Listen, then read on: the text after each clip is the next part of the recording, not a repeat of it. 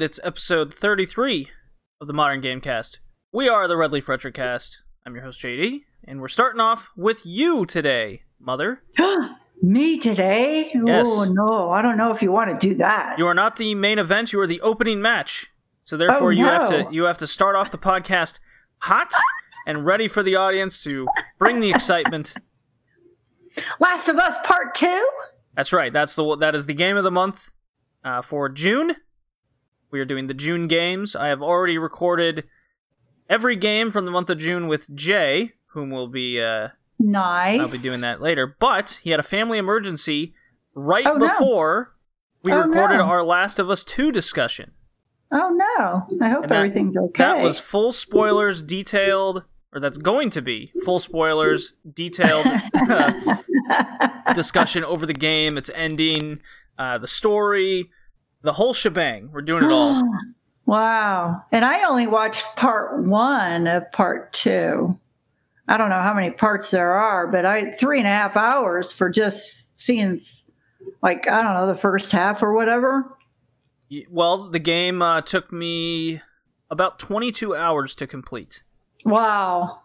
So Wow. um, it wasn't as long as Final Fantasy VII Remake. Uh huh. It took me just over 30. Well, I was told I should have watched Last of Us Part One to get the basis of the whole thing. Um, but I'm like, uh, well, it kind of already gave me a synopsis of it before, you know, watching Last of Us Part Two, kind of of Uh, what happened, you know, of Any in information, any information that's pertinent to part two, they recap for you and That's what I throw into the story. So it's totally Yeah. fine. Yeah, The thing I didn't feel lost. oh, well, you, I don't feel like I lo- lost anything because I didn't know anything. You know, I'm like, okay, whatever. I don't think I missed out on anything. I got it. So it's a game made by Naughty Dog. It is a PlayStation 4 exclusive. It is the sequel to the well-renowned and highly successful The Last of Us game that came out on the PS3. hmm I played it. I've played it multiple times through. I absolutely love the game. I love the story. The So- graphics are incredible. Yes, very much so.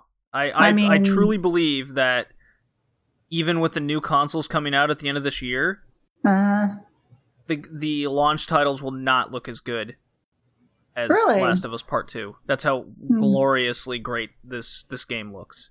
yeah, I mean, it, it was. Uh, uh, I was watching it through MK Ice and Fire. Ah, I am familiar with this one this time. and um, the the graphics I, I you know I, I started watching it you know I, I was like okay it's two o'clock. I'll watch it for an hour. And then i go oh it's 320 huh. Been watching it watching it over an hour and i really want to see more you know and uh so the next thing I know, I go, because now I have to take Dean home, you know, and I go, well, um, how much time is left? There's like three minutes left to to watching the the first part of this, and I'm like, well, you may as well stay and finish watching it with me, you know, because he Dean kind of like liked watching it too. Um, I go, you know, we don't have to watch this. He goes, no, I'm okay. You're you're you got to do it. I go, I don't have to do anything. You can stop know, whenever you want. I, yeah. I said, I'm I'm enjoying it. So I don't know if you're enjoying it. He goes, No, I'm enjoying it. So okay, we'll watch the rest of it. Um, and it was like, okay, now it's 5:30. and I go, well, shit. Let's just see what how much time I got left on this. Okay, we got three minutes. So can you wait three minutes? Yeah, I'll wait three minutes. So we finished watching the whole thing. So we ended up watching, you know, three and a half hours. so take me through take me through the story, your thoughts on the story, the the gameplay, all of your thoughts over The Last of Us Part Two. It's become a very divisive game in the uh, gaming community currently. Why? What's So- di- divisive about it? so uh, there's some controversy. Well, there's some controversy uh, in the game in general. Uh, before the the game was Wasn't delayed. a fan of the the girl on girl thing. I mean, I, I, I can do without that. well, uh, Some people, you know, not that there's anything wrong with that. I just I, I don't think it needs to be in the game. That's just my thought. Um, but now that we're in the new world, uh, I I okay, whatevs. Uh, I'm glad they didn't take me all the way into the thing, them. But I, I do know that there's games out there that actually, you know, have you do they take it all the way into the sex part and showing everything, and I'm like, oh, oh, there's a sex game. There's a sex scene in this game. I'm aware. I saw it. Oh, even further on. There's another one. Yeah. Oh, well, A I'm different glad I didn't character, go. Any- oh, hmm. Is it guy on guy? No. Oh, okay. I know. Is very it guy and girl? right? is it is it a girl and guy? yes. Okay. So the uh, the controversy and, And divisiveness. a lot more again. I guess I'm going to have to watch part two. The game the game uh, was delayed multiple times, and then leaks came out spoiling certain sections of the game. People got really Oh, upset okay. with what was spoiled, and then Sony, Uh-huh. along with Naughty Dog, started invoking uh, copyright strikes and takedown uh, requests, legal legal actions being ta- taken for Okay. just trying to keep this game under control, which is kind of yeah. not not illegal, but it's very scummy what they were Uh-huh. doing, and a lot of fans of the first game were very Sony pissed off. doing, Sony and Naughty Dog themselves, yes, what they were doing was Yeah. na- nasty. yes. And then uh, the game came out finally. It's been highly touted, highly anticipated, and uh, review critics, Sony and Naughty Dog invoked a injunction that you could only review or or reveal in your reviews uh, the first half of the game. Okay. Mm-hmm. So a lot of these reviews are 9 out of 10s, 10 out of 10s, etc. Perfect scores, you know, very good, hmm but they leave out the entire second half of the game. And for a long story-driven game, that's, that can be very misleading. And I, I think it Mhm. is misleading. hmm Not can be, it is. hmm Uh, and then upon playing it, when I got to that halfway point, something very dramatic and drastic happens, you know, left turn 180 style. yeah. And if you look at all of the user reviews, very low scores. Mhm. And it's at that point where the game really falls off a cliff in a lot of Hmm. ways, Mm. uh, just from a narrative perspective, Mhm. just from that singular device that they use. Uh, so that's the big controversy there Hmm. and divisiveness. So, what did you think? And uh, take me take me through your thought process, uh, the characters, the story, whole deal. Well, uh, when it first started, you know, it, it was giving me a background about uh, the E- Ellie Mhm. and uh, what happened to her, you know, and that she's immune, and and Joel uh, got her away from the scientist who would have killed her. Yep. And then, uh, and then four years later, she's all grown up, and, and in the town of wherever Jackson. Wyoming. Mo- okay, in the mountains, and um, Joel, Joel, and Tommy. Do Yes. I want to say okay, Tommy? Um, I I can't remember. Was was that his brother or just a real good friend? Brother. brother. Okay.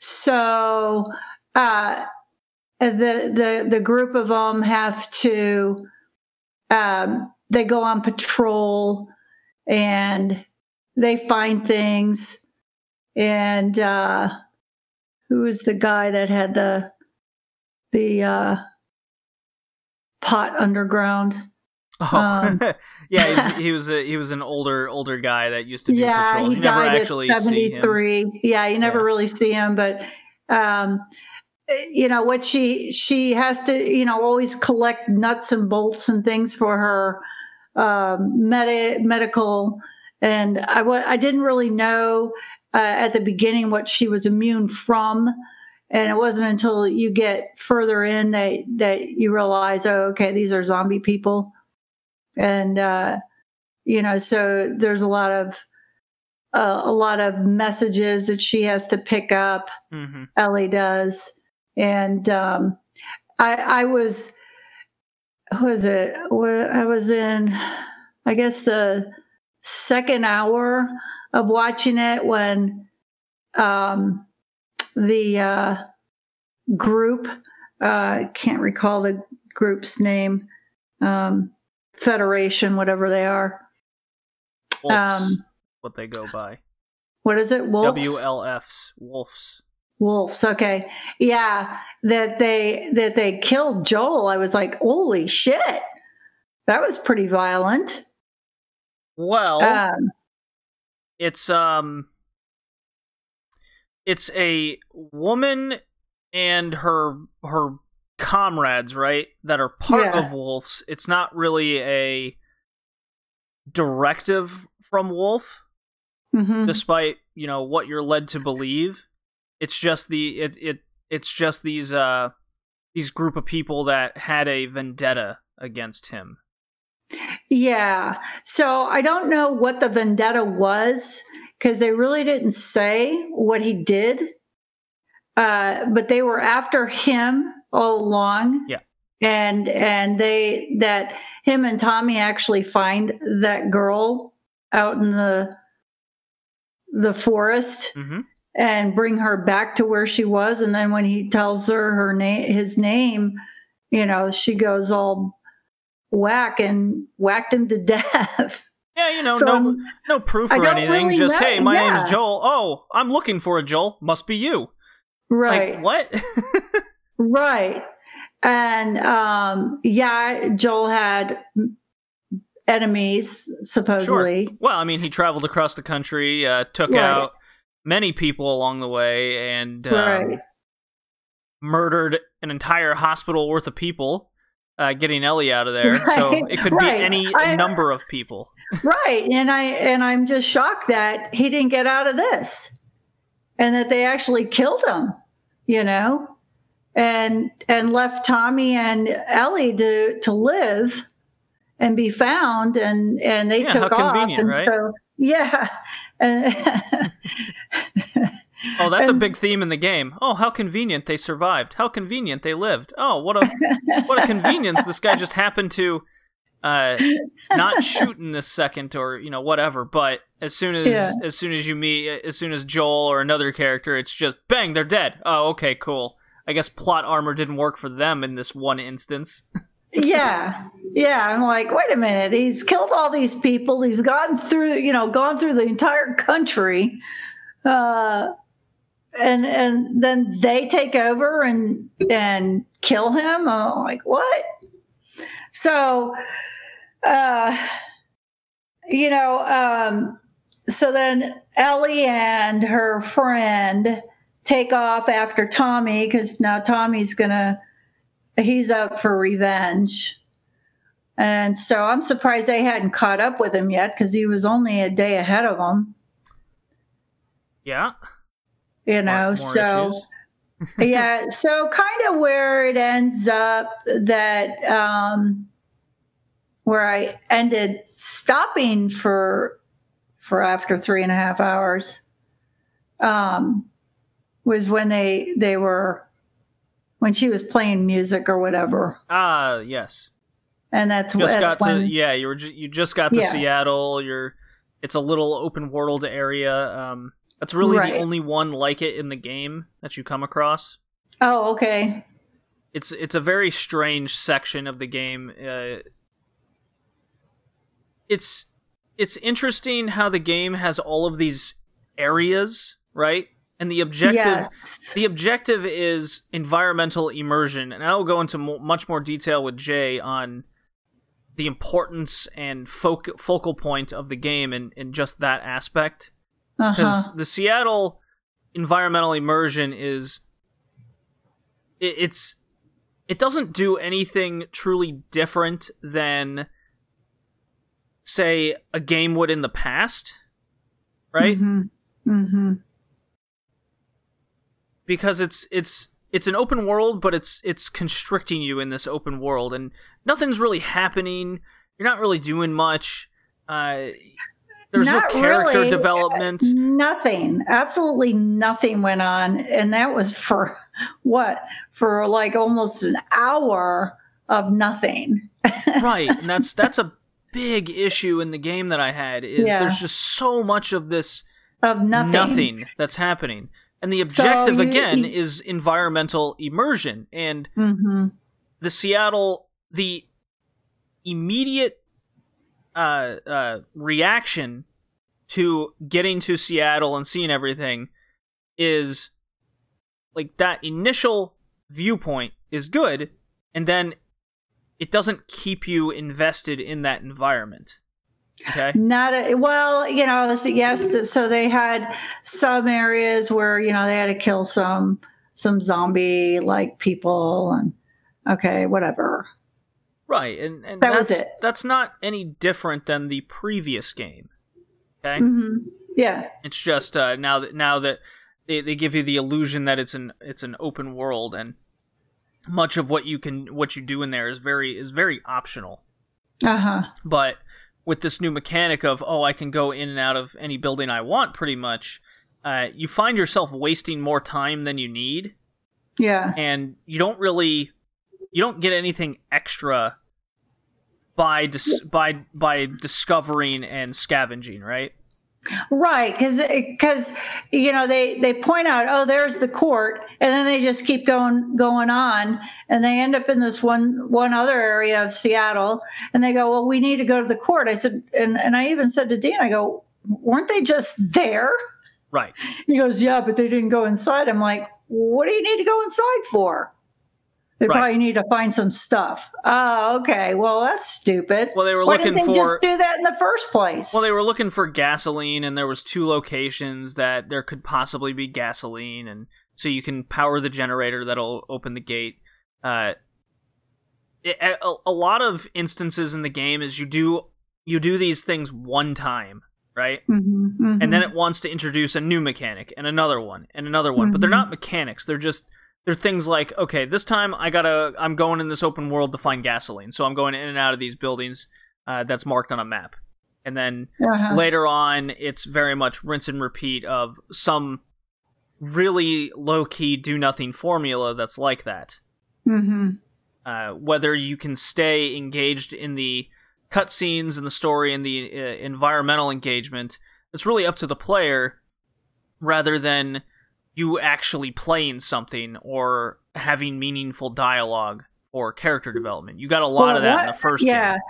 And, and at one point, I, I'm like, I'm getting dizzy because this guy is going around and around. I go, God, I wish it would stop moving around because I'm getting dizzy because he's not going anywhere. He's just, it- it's like he's letting me see everything, you know, uh, but actually he's looking around because he's probably got to find something, you know, but he kept doing that. I go, I'm getting dizzy. Needs to move on from this, whatever he's doing. I need, Right. you know, God, this is cuckoo. but I thought the graphics were really good. I did enjoy it uh, so much so that I did watch, you know, the three and a half hours Yeah. worth because it is what like watching a movie um, with the the way the graphics are and and um, the uh, voiceovers and just uh, everything about it, it. It's really cool. Um, but I can see where things can get monotonous Mm-hmm. and kind of redundant hmm and you're like because I, I was like how how long does one of these games take Oh, it's i don't th- have this, patience for that They've been they've been I low key making this game for like seven years. oh my god Yeah, because the Wow. first one came out in 2013. So wow uh, Wow. they've made, of course, they've made games in be in between, but yeah um, I think they first announced this maybe three or four years ago or something. uh-huh It's it's taken a long time to make. Uh, well, they've sold- done very well at, at it. I mean, the the graphics are are really good. You know, to down to the point where you know everybody's got wrinkles in their shirts, or you know, um, the hair is mussed up. You know, it's got hair. You got hair fibers, and um, to me, the graphics were were well done. So sales wise, it's uh, it's it's uh, it's become PlayStation 4's fastest fastest selling exclusive. It's sold over uh four and a half million copies, uh, just in its uh first week, essentially. So, Uh, when did this come out? It came out um June nineteenth. Okay. So, So- it hasn't even been out for a month. the the theory though is because it's had so many issues with fans that this is already the peak right this is how many you're going to see rather than everyone who gets a gets a console or over time it just keeps going up in sales right Mm-hmm. Mm-hmm. So, they're not that's- going. They're not going to see that. They're thinking.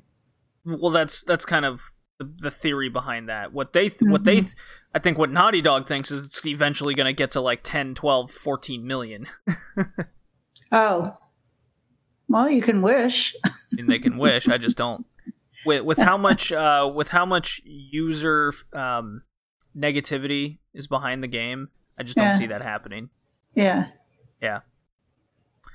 Uh, there's, of course, there's a lot of SG SJWs uh, behind the game because there's a lot of. Uh, unfortunately, there's been a lot. There's a lot of shit people out in the world. Mom, I don't. I don't know if you're you're aware of this.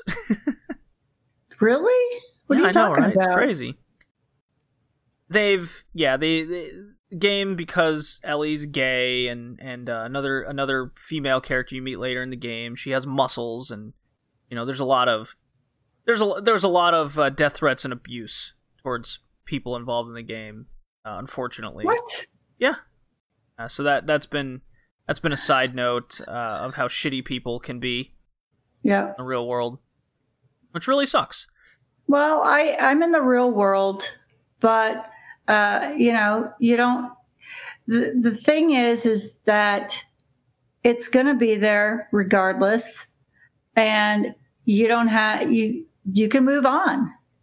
You know, um, it's not like you don't see it on TV today. You don't you see it, turn it, turn something else on till that that part is gone, or don't watch it at all, or don't purchase it at all. You know, uh, you're no one's telling you that you have to continue watching that, or uh, I don't know. Can you skip through that stuff?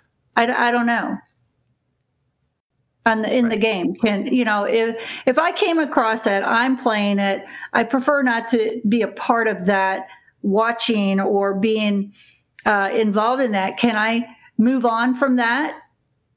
Do I have that capability in the game to say I, I'm I want out of this part Mm-hmm. and move forward? Do I have that ability? Uh, just to, Do I? no.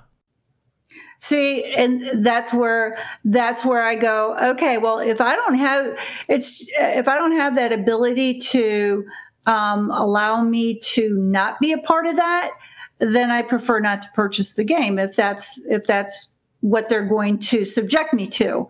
Um, do I want to go watch a porno movie? Um, no, you know, I, I, you're telling me that there's going to be that in there. I choose not to have, I choose not to be um, watching that. Um, if I, if I don't have the option of, of, of being released from that section, hmm that I can opt out and move forward, um, I prefer not to purchase the game then.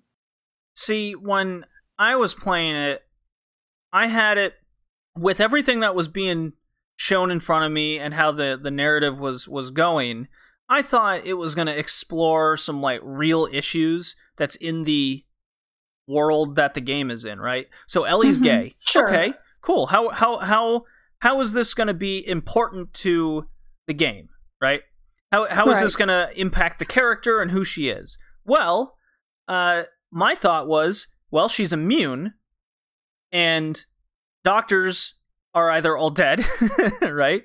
Right. Uh, or they can't really use her for a cure without killing her. So what's right. so I'm thinking, okay, well the only option then is reproduction, right? You're in the Right. fucking apocalypse.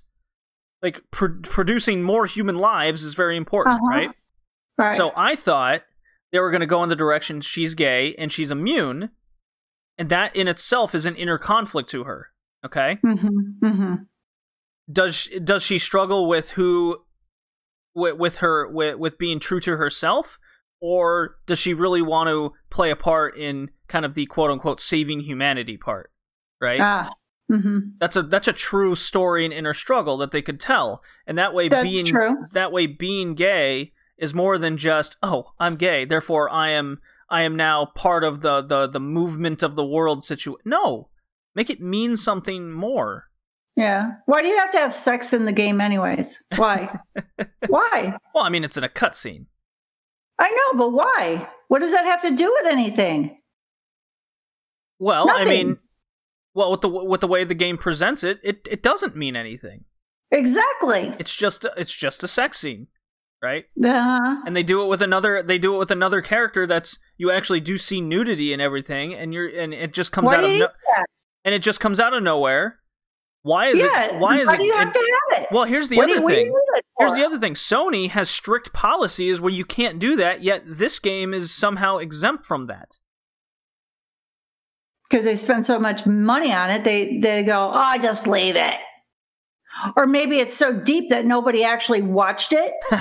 they never got that far They Uh, never got that far. Yeah. yeah I mean, the, the, my my point is is why do you why do you need to have sex in the game?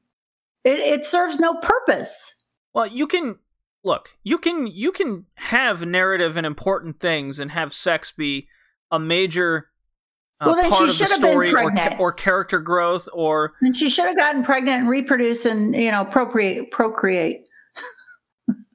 but uh, I mean I, I'm, Immune I'm gonna little Ellies everywhere. I'm I I mean I'm going to go into a lot more detail later in the podcast with Jay over it, but there there's Yeah. a lot of these just miscues and, and problems. Like, okay, let me ask you this, mom.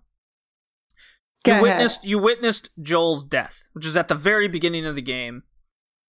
This is the main character of the first one. And Wow. how- yes. So Wow. yeah, Why'd they, kill him off? why are you, That's good question. he's going to be reincarnated. Maybe he didn't really die. no, he got he got his head bashed in with a golf club. He's he's Well, pretty yeah, but they, yeah, but everybody comes back some way or another. Not in Maybe this he comes back. no, he's he's he, no, he's super He's dead. totally dead. oh yeah, he's, they he's buried totally, him. Yeah, he's totally yeah, super they, dead. they put him in the grave. yeah, there's a grave and everything. He's he's toast. maybe, maybe. So your your main character from the first one that you've grown that you've that you've grown attached to, loved, uh, Gets killed. just bang, he's dead. So Dead. my initial thought was, well, that was kind of random and out of nowhere. But maybe they can. I'm gonna wait for the payoff. Okay, Sure. how is this gonna pay off? Because if the payoff is good, or they build up to so again going back to the narrative, build up between Ellie and maybe the character that killed her, killed him, or the the group that killed him. Why you know she learns what, when, where, how, how, and why. Yeah. Right. Yeah. Uh, and and then maybe there's conflict between because obviously it's a revenge story at its core. Yeah. Uh, you know, very vanilla. Not really, you know. Oh, it's revenge, but what does it lead to? Uh, well, I mean, everyone's a human in the end. You know, sympathize and. Uh, but Ellie becomes a dark character uh, that you grow to hate during the game. Really, Mhm. because the game wants you to hate her. wants me to hate Ellie. Yes. The more you play it, you would you would see what I mean. Oh. Yeah. Huh. Well, that's an interesting twist. Well, the twist is there is no payoff. you don't really truly learn who, what, when, where, why. So all of the basic things to telling a story and to grab somebody. I mean, mom, you read a lot of books. Is this a correct They- statement? they- they- I'll, I'll tell you. I'll tell you what what happened. There was definitely a disconnect. They took too long because people came in, people worked on it, left. Others came in, worked on it, left. uh, you've researched this game a little bit. no, but that's what I'm thinking. Because that's what happens. That's what happens when you when you have that disconnect of of all the of things that are going on that no one has a clue they're just working on this one section going oh let's just make it like this That's kind of what it felt like. And this in this Yeah. game took a toll on the studio. The lead director and lead writer or co-lead Uh-huh. writer or something, they left Yeah. during there this you game. go well i didn't have to be a genius for that little scenario But did i when you when you say it out loud and you can kind of see what's playing out in front of you Yeah. and and now that you say it out loud i'm thinking yeah a lot of these sections felt like it was made by yeah just a singular group of people right yep like That's you make this exactly what section you make this section you make this Yep. section and then we'll join it all together. and then the and then the then the, the Mhm. writer that stayed his name's neil druckmann he just goes Mhm. okay well here's my script. You get this part you get this part you get this part and then i'll just piece it together like a like Yep. a like a puzzle but some you know yeah. If this doesn't Try fit i'll just i'll just cut this part and tape it together. Hmm yeah. We won't worry well, about there, it. there's your cluster mess of what happened. That's too bad because it really could have been uh, more successful than it was. do you remember when we were watching the netflix series the witcher? Yeah, and we were really confused at the beginning. Yeah, and then the the more we watched we are like okay now we're kind of getting it. It was very disjointed Right. and everything. Right. this one's like you get what's going on. Like, you understand what's happening. But in my case i go i get what they're going for but that's dumb like the whole time Well, and here's what happened. So, and uh, probably why I was watching it for as long as I did because I was waiting for something to, more to happen, and it didn't. Uh, you know, because at the beginning, um, it was making sense. Things were working, but then when Joel got killed, I'm like, what? And then after that, it just went just like oh what are they going here for? And i was i was even asking dan I go what are they going here for? What's the point? I don't know. Exactly. You just you don't really Yeah. know. A lot of things just happen. It's all convenient and yeah. like when they got to Jackson, I'm like, cool. So like, uh, like what's your what's your first instinct of what how a story is going to start out? uh, You know, in a zombie apo- a, a fungal zombie apocalypse in this town they've made in it's Wyoming or, or Montana. I can't now. I can't remember which state it is exactly. whichever Uh, so they're in this cool town. You're learning all these characters. yeah What- they're what- back they, you know and and the thing is they go oh so it's back to the cowboy days okay cool you know they're they're riding horses because they don't have electricity anymore and they don't have um, you know you got the old trades Sure, for uh, you know Paid so too much for this coffee. right. so it had a great beginning uh, because they had the original writers and everybody who was into it. And then after that, it, uh, it started falling apart. And honestly, um, I had no, and my own thought was, well, it really wasn't doing much for me at the end. I'm, I'm not even interested in seeing the second half. there you go. because I liked the beginning, but then when they got to that that um, they, when they got to Seattle and and the wolf, uh, you know, stay out or else Yeah. uh, complex, um, I I was totally getting bored. Like Mhm. what the heck, you know? This is yeah, it's just whatever. So those are my thoughts. I mean, I, I've I've I've read and listened to a lot of reviews on it, and uh, the ones that are critical have they all make pretty much the same points, right? While the ones Mhm. that aren't being critical are just talking uh, talking up how how great the game looks and feels and all that. Like, yeah, that's undeniable. That's that like we all see that. What you're Yeah. what what the praise praise reviews are ignoring is it's a story about characters that never learn from their mistakes, nor do they ever grow. So it's self defeating, Mhm. right? Mhm.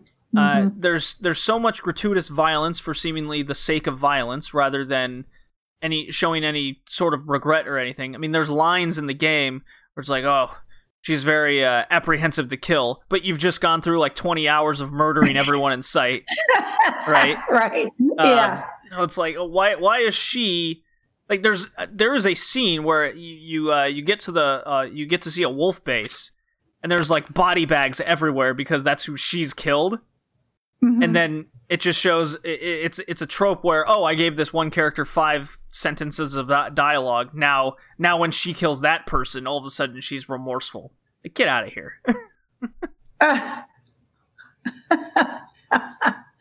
Makes no sense.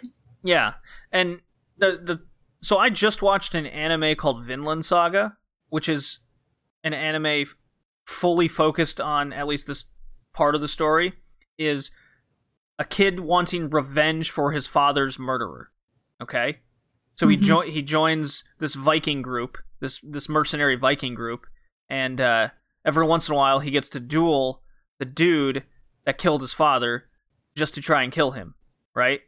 Yeah. And the finale of the season is he doesn't get to kill that guy. That guy died. Okay. And in his dying words, he goes, "What are you gonna do now? You've never thought about it." And he ha- and the main character has like a total mental breakdown because he hasn't really thought of it. All he's been focused on is revenge this whole time. Right. Okay. Yeah. Ellie is all about revenge for Joel.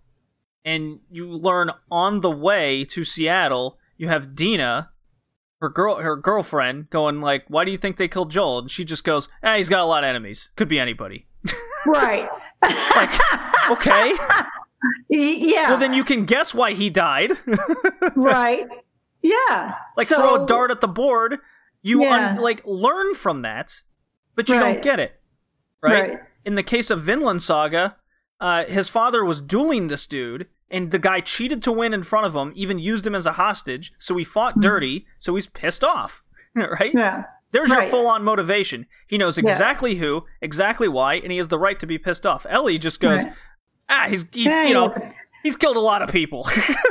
like, could be anybody. like, So then why you go why would you go for revenge then? right, you know, You know, right. If And- you and know Tom- that he has a lot of enemies, then what difference does it make at that point? right, and and that's So what, are that's you, what are you going after?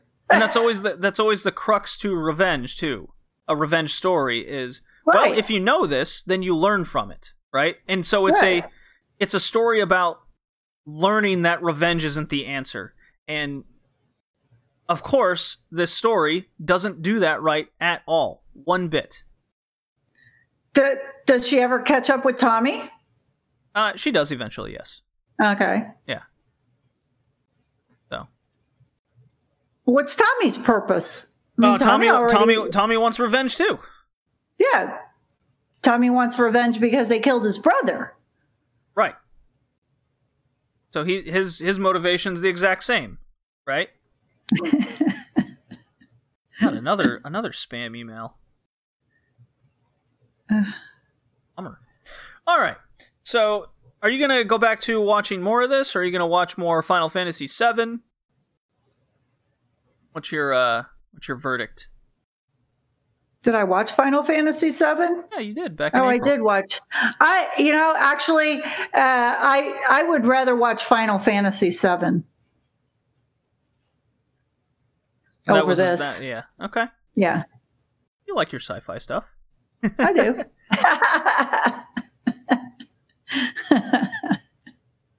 That's right. I did watch Final Fantasy VII. Yeah. So lot's happened. Uh, I've slept since then. slept in the last couple months. So, mother, Yeah. I gotta ask, what is your uh, what is your ranking of the game? S, A, B, C, D, F. What do you got? Uh, I would give it a.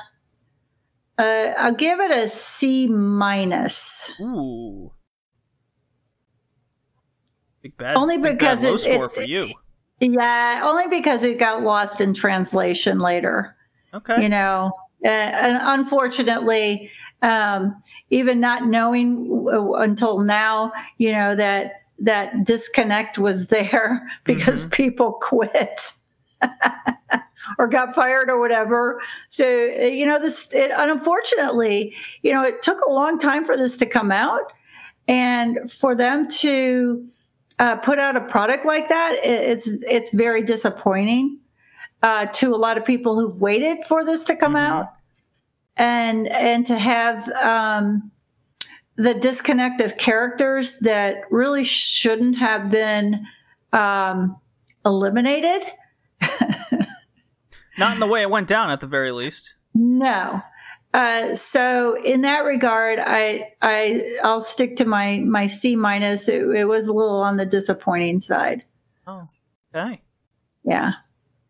Well, um, we're at the halfway point in the year, and so far, your top two games of the year, Mom, are Final Fantasy VII Remake and Animal Crossing New Horizons. well, there you go. Those are your top two games. And there you have it. Yeah. so our next game, we're uh, that comes out on July nineteenth, is Ghost of Tsushima, a crazy samurai game coming out. Also story written, it seems. Ghost of Tsushima. Yes. July 19th it comes out? Yes, indeed. Okay. I got that game on pre-order. I've been that's my most anticipated game of the year, actually. Is that your PS game? That is my play that's a PlayStation game. It's Yeah. all right.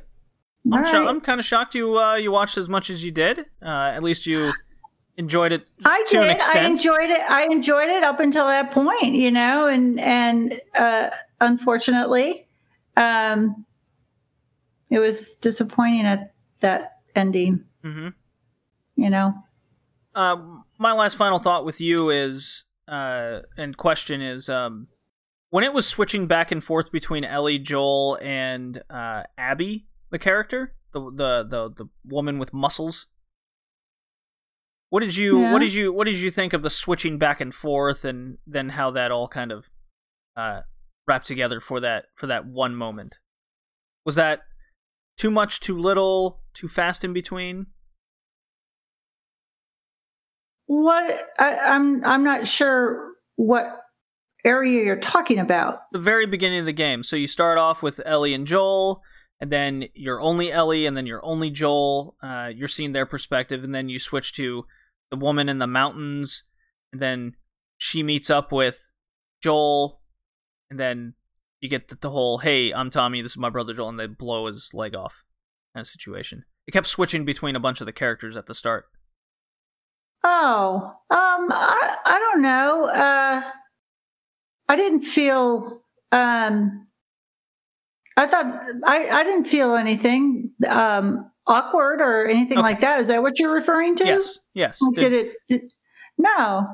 Uh, I just thought they were bringing in another character. I um I didn't feel anything. I thought so too. I thought that that's what they were doing, and uh, you know, it was going to be it was going to be something involving Jackson and uh this group. This group is actually like this um could be a, a mercenary group or something that wants to take over the town or That's what I thought at first. That you know that I knew they were looking for somebody because I I wasn't really sure what well, I thought was. they were looking for about. Ellie. They they, I- they heard well, the rumors I didn't even of think that. I just felt I knew they were looking for somebody. I wasn't sure who they were looking for because I don't think they ever said No. who they were looking for. Nah, it wasn't until he's like, "Oh, Um, Joel, that's so the I guy." right. Apparently. yeah, Um, but I mean, my God, anybody could be named Joel. Are you sure you got the right guy? yeah, right. You know, oh, you're the one I'm looking for, really? like, there's only one Joel in the whole area. right, especially in the apocalypse of all things. Uh, You know? Yeah, you know. So, but anyway, um, I wasn't sure what what they were about, and I actually thought they were going to take over the town or or inter- intercept into the town Right, to. I mean, which they certainly should have. right. The, I- the slow discovery of this is the Joel we're looking for, or Yeah, something, and then they're on the run, also with the apocalypse going on, and uh, yeah you know, and and she's like, ah, screw it, I'm just going to go on my own, and then ultimately, you know, gets stuck in that uh, sort of blizzard. It was there, and then it wasn't there, and then it was there, and then it wasn't there, kind of thing. Right. there was yeah, there was just so many things when you, Yeah. the more you talk about the story, the more Yeah. you question it. And That's Yeah. not that's not a good thing. No.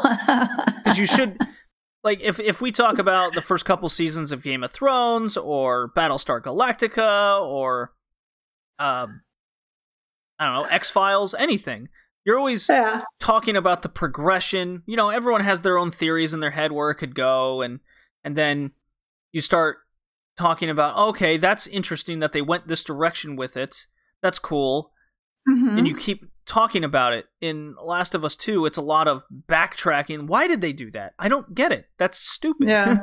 yeah, I I actually thought she, okay she because she says okay I, I'm going uh screw it I'm going I'm going there myself you know where is that where is that lodge with the light on? Right. and and uh you know and then supposedly she got caught in the blizzard and you know there there was all that little story thing going on. And and well wait a minute. If she was uh so close to where she came from how did they get back so fast? Right. But anyway you know you know what i mean? I mean why didn't they continue on in their own direction and take her with them? Because i i would think that they were closer to to the town than they were wherever she was at the lodge. Right you know but um it, it was just a, a a real strange thing. Um i didn't have a problem with with them bringing her in and how they did it. Uh, uh what i had a problem with was was when they went back to her area and and you know they end up killing him. Mhm. I was like, that was just out of left field. And they still haven't really explained what who they are or what their purpose was. No. Nothing. Nothing. yeah and you're So- three and a half hours into the game Yeah, exactly. there you go. there you go imagine playing another like 10 hours and you just you just you're just like ah what no. That that would be very disappointing to get to the end and go, what did I just play? Yeah. oh yeah what what happened through all this? And I had to do all this nonsense shit to get Yeah. there? Well uh, as soon as i hit the stop record button i'll kind of tell you what the rest of the game is All right, cool. All right. so uh you gave it a nice little c minus i think it's your worst Yeah. game of the year that you've reviewed Mom, yeah, unfortunately, you know, I six? started out so well. I did. I started out really good. Like a lot of people, you know, they thought the graphics was really good, yeah which it was, no Yeah. doubt about that. Um, but it got lost in translation. all right well Uh, again we got ghost of tsushima coming up next month All right. talk to you then All right.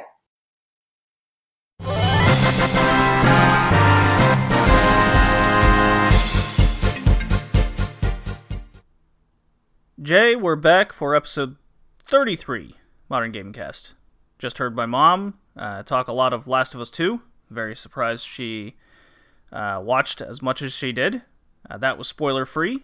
So, of course, we're going to do the spoiler and more in depth part of The Last of Us 2. But that's going to be the last game we talk about on the podcast. That's the main event. You okay with this? I'm fine with this. We both have things to say. We have a lot of things to say. It's uh, it's definitely the hot topic. A lot of people have varying opinions on it, um, but I hope that the topics we're going to tackle uh, are going to be sections and things of the game that people are. I don't want to say ignoring, but uh, concentrating on the wrong things. Yeah, look, Maybe. I don't not like it. I don't not like it either. Double negative for a positive. Yeah, yeah. So we got, let's see, I believe the same amount of games as last month, if I'm not mistaken. Yeah, and one of them Three, four, is five? region region restricted for some reason, and um, it oh, hold your tongue on that one. yes. So we got five games to talk about and a uh, just real quick, did you ever play SpongeBob Bikini Bottom? any I'm not five. You're not five. Okay. Well, it came out in the early 2000s. All right. Okay. And a lot of people have nostalgia for this game. A very I've, I've heard about the rehydration. It um, it's terrible. Oh my god, I played. I got to play this uh, right before it came out, little early copy. Uh, yes, my video game store is back open that I like doing. Um, they're implementing uh, social, the social distancing stuff, and X amount of people allowed in the store at a time, etc., etc. Um, so I got to play this, and I asked them if they had any copies of the original Bikini Bottom, and they did. So I played a little bit of that first. Then I played a little bit of the remaster. Now, you and I know something about remasters. I mean, fuck, there was a whole month of like remakes and remasters in April. It was great. I liked them. yeah. So you kind of know uh, my stance. Uh, we kind of have an expectation of remasters these days. Is that far fetched to say? No. Okay. So Battle uh, Battle for Bikini Bottom Rehydrated is getting a lot of flack with fans because it got bad review scores. Mhm. Like almost overall uh, from the critics and they're they're very upset. They're like, "Oh, wow." I've even seen people commenting on Twitter and on on these things saying, "Oh, it's a it's a 20-year-old game." Well, almost. Uh, what do you expect? You should review it like it's a 20 year old game. Do you think this is a fair uh, critique? No, because it came out in 2020. The remaster did. Mm-hmm. Mm-hmm. So it should be judged as a game that came out this year. They can Ah. fix, like, dude. If you look at the Spyro collection, like, yeah, okay, it does play like a 90s game, but they did change it enough where it is what 2017, 2018. Yeah, whenever that came out. It's it it's a feels like a, one of those games. It's not like limited to its old. Yeah, you know what I'm trying to say. Yeah, like uh, the MediEvil remaster is uh, the example I'd, I'd point to because that game controlled like ass in 1990, whatever it came It out. still right? controls like ass. Mm, no, because the there's a camera that exists in the remake in the remaster. I still find that game incredibly frustrating and incredibly difficult. Well, I mean, it is difficult. There's no doubt about that. But control wise, it's way better. Like, there's no doubt about that at all. So they they improved and fixed a lot of the issues that plagued the first game, and that caused me to really like the remaster. Uh, it's a it's unfortunate that the uh, second the sequel will probably never see the same love. Well, Battle for Bikini Bottom, people treat this game like it's fucking Mario 64. Well, it is, isn't it? It is not. The game controls like ass, and the remaster fixes none of these things. Hmm. There's nothing. It's still the same controls. All they did was put some put a fresh coat of paint on it. And that is to me not the standard of remasters and remakes. And I, I really like your comment of it's a game that came out in 2020. We should judge it like it. Well, it makes sense to me. Yeah, no, I, I completely agree. If you want to remaster a game and have it come out today, you got to fix at least the controls uh, from what plagued the original game, which this one did not. And you got to change some things that, like level designs. If if uh, there are some more egregious things, like okay, here here's an example: the uh, the falling boulder level in MediEvil Oh God, is it's a nightmare yes, it is. right? But in the remaster, because you can actually visually see any, everything better, they they revamped a little bit of the health system to be more forgiving. Uh, they do things where it's not a nightmare anymore. It's still difficult because the part is meant to be, right? Mm-hmm. But it's improved. Bikini Bottom, just nothing. Just nothing. It's garbage. It's a garbage game. it doesn't change it. If you still have nostalgia for it, hey, cool, more power to you. Then you're going to be more forgiving than someone who doesn't have nostalgia for it. But you can't you can't disagree that a lot of the things that plague the original are just still part of it and if you go back and look at reviews of the original, uh, they're the same they- criticize the exact same things. So why would the remake be any different? Remaster in this case. Yep. No, it makes sense to me. Like you, yeah, they should have done some things to actually improve the game. Yeah. All right, so let's get into our five games. Uh, our five games are Shantae and the Seven Sirens, Minecraft Jun- Dungeons. Ah, you mean Diablo uh, Minecraft Edition? Yeah, sure. Desperados 3, Ninjala, and The Last of Us Part 2 is how we're going to go in that order. All right. These are the June these are the June games. It's July now, so as usual, uh, at the top of every month, we discuss uh, some of our some of the big game releases and things we played from the previous month that were released. In well, technically, Minecraft Dungeons came out in May, but anyway. Uh, yeah, technically, but end of May. yeah, it's fun. Yeah, yeah, it's it's it's Diablo. Yeah, but uh, Shantae and the Seven Sirens. Jay, have you ever played a Shantae game before? I have not, and I don't know what this is still. It is a Metroidvania. Gotcha. About sum it up. Yes. okay, so you know how the game plays and works. I sure do. Um, yeah, Shantae's a uh, pretty cult classic franchise at this point. The original came out on the Game Boy Color in the early 2000s.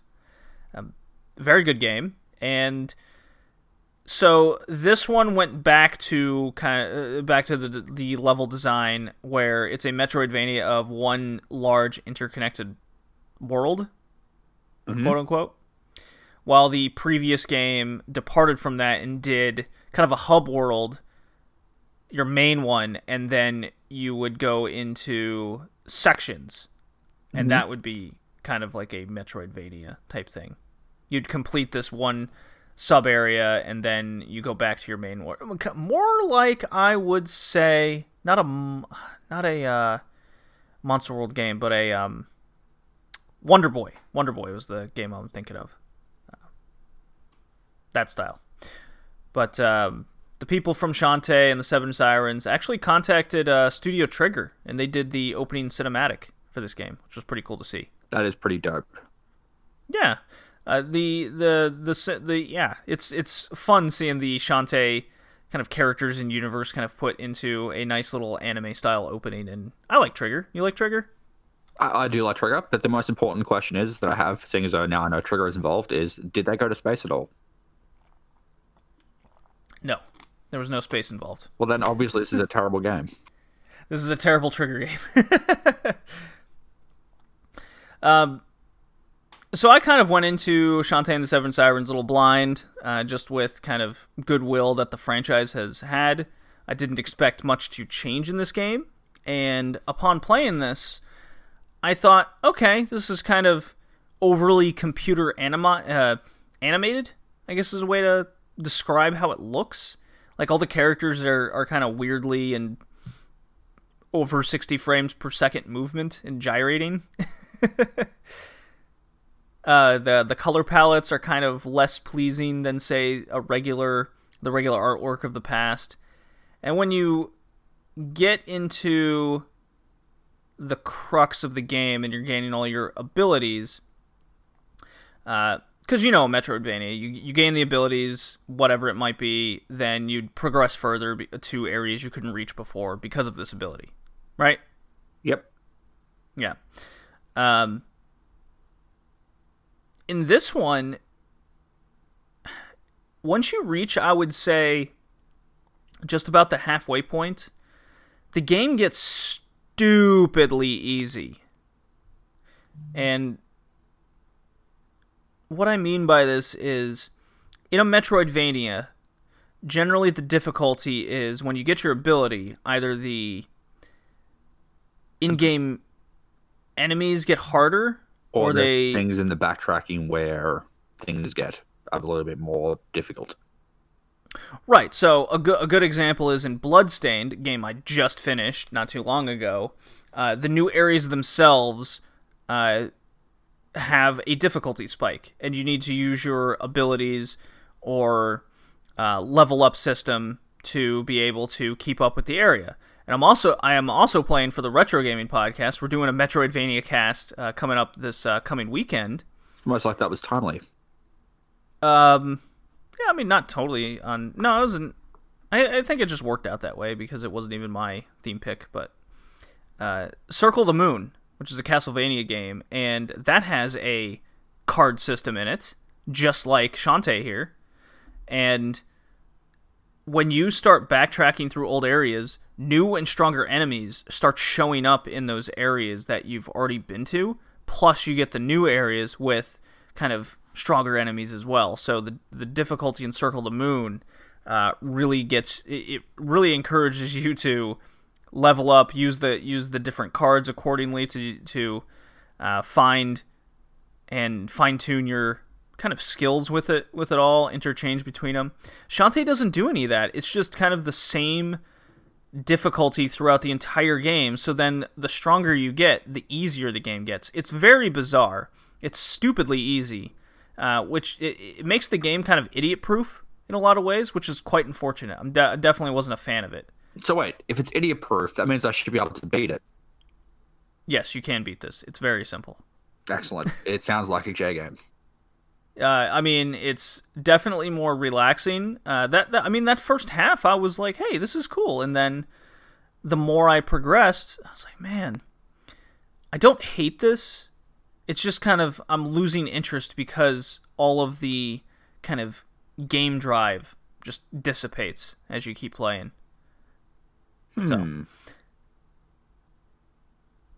and I mean, a, a, lot what this game does. I mean, it's it's by WayForward, uh, and they were a bit involved with Bloodstain, so a lot of these game mechanics transferred over, and it, it makes perfect sense, right? Bloodstain had its flaws, and a lot of those same flaws show up in Shantae. Plus, they make it for it, seemingly a lower age group. I guess I can put it that way.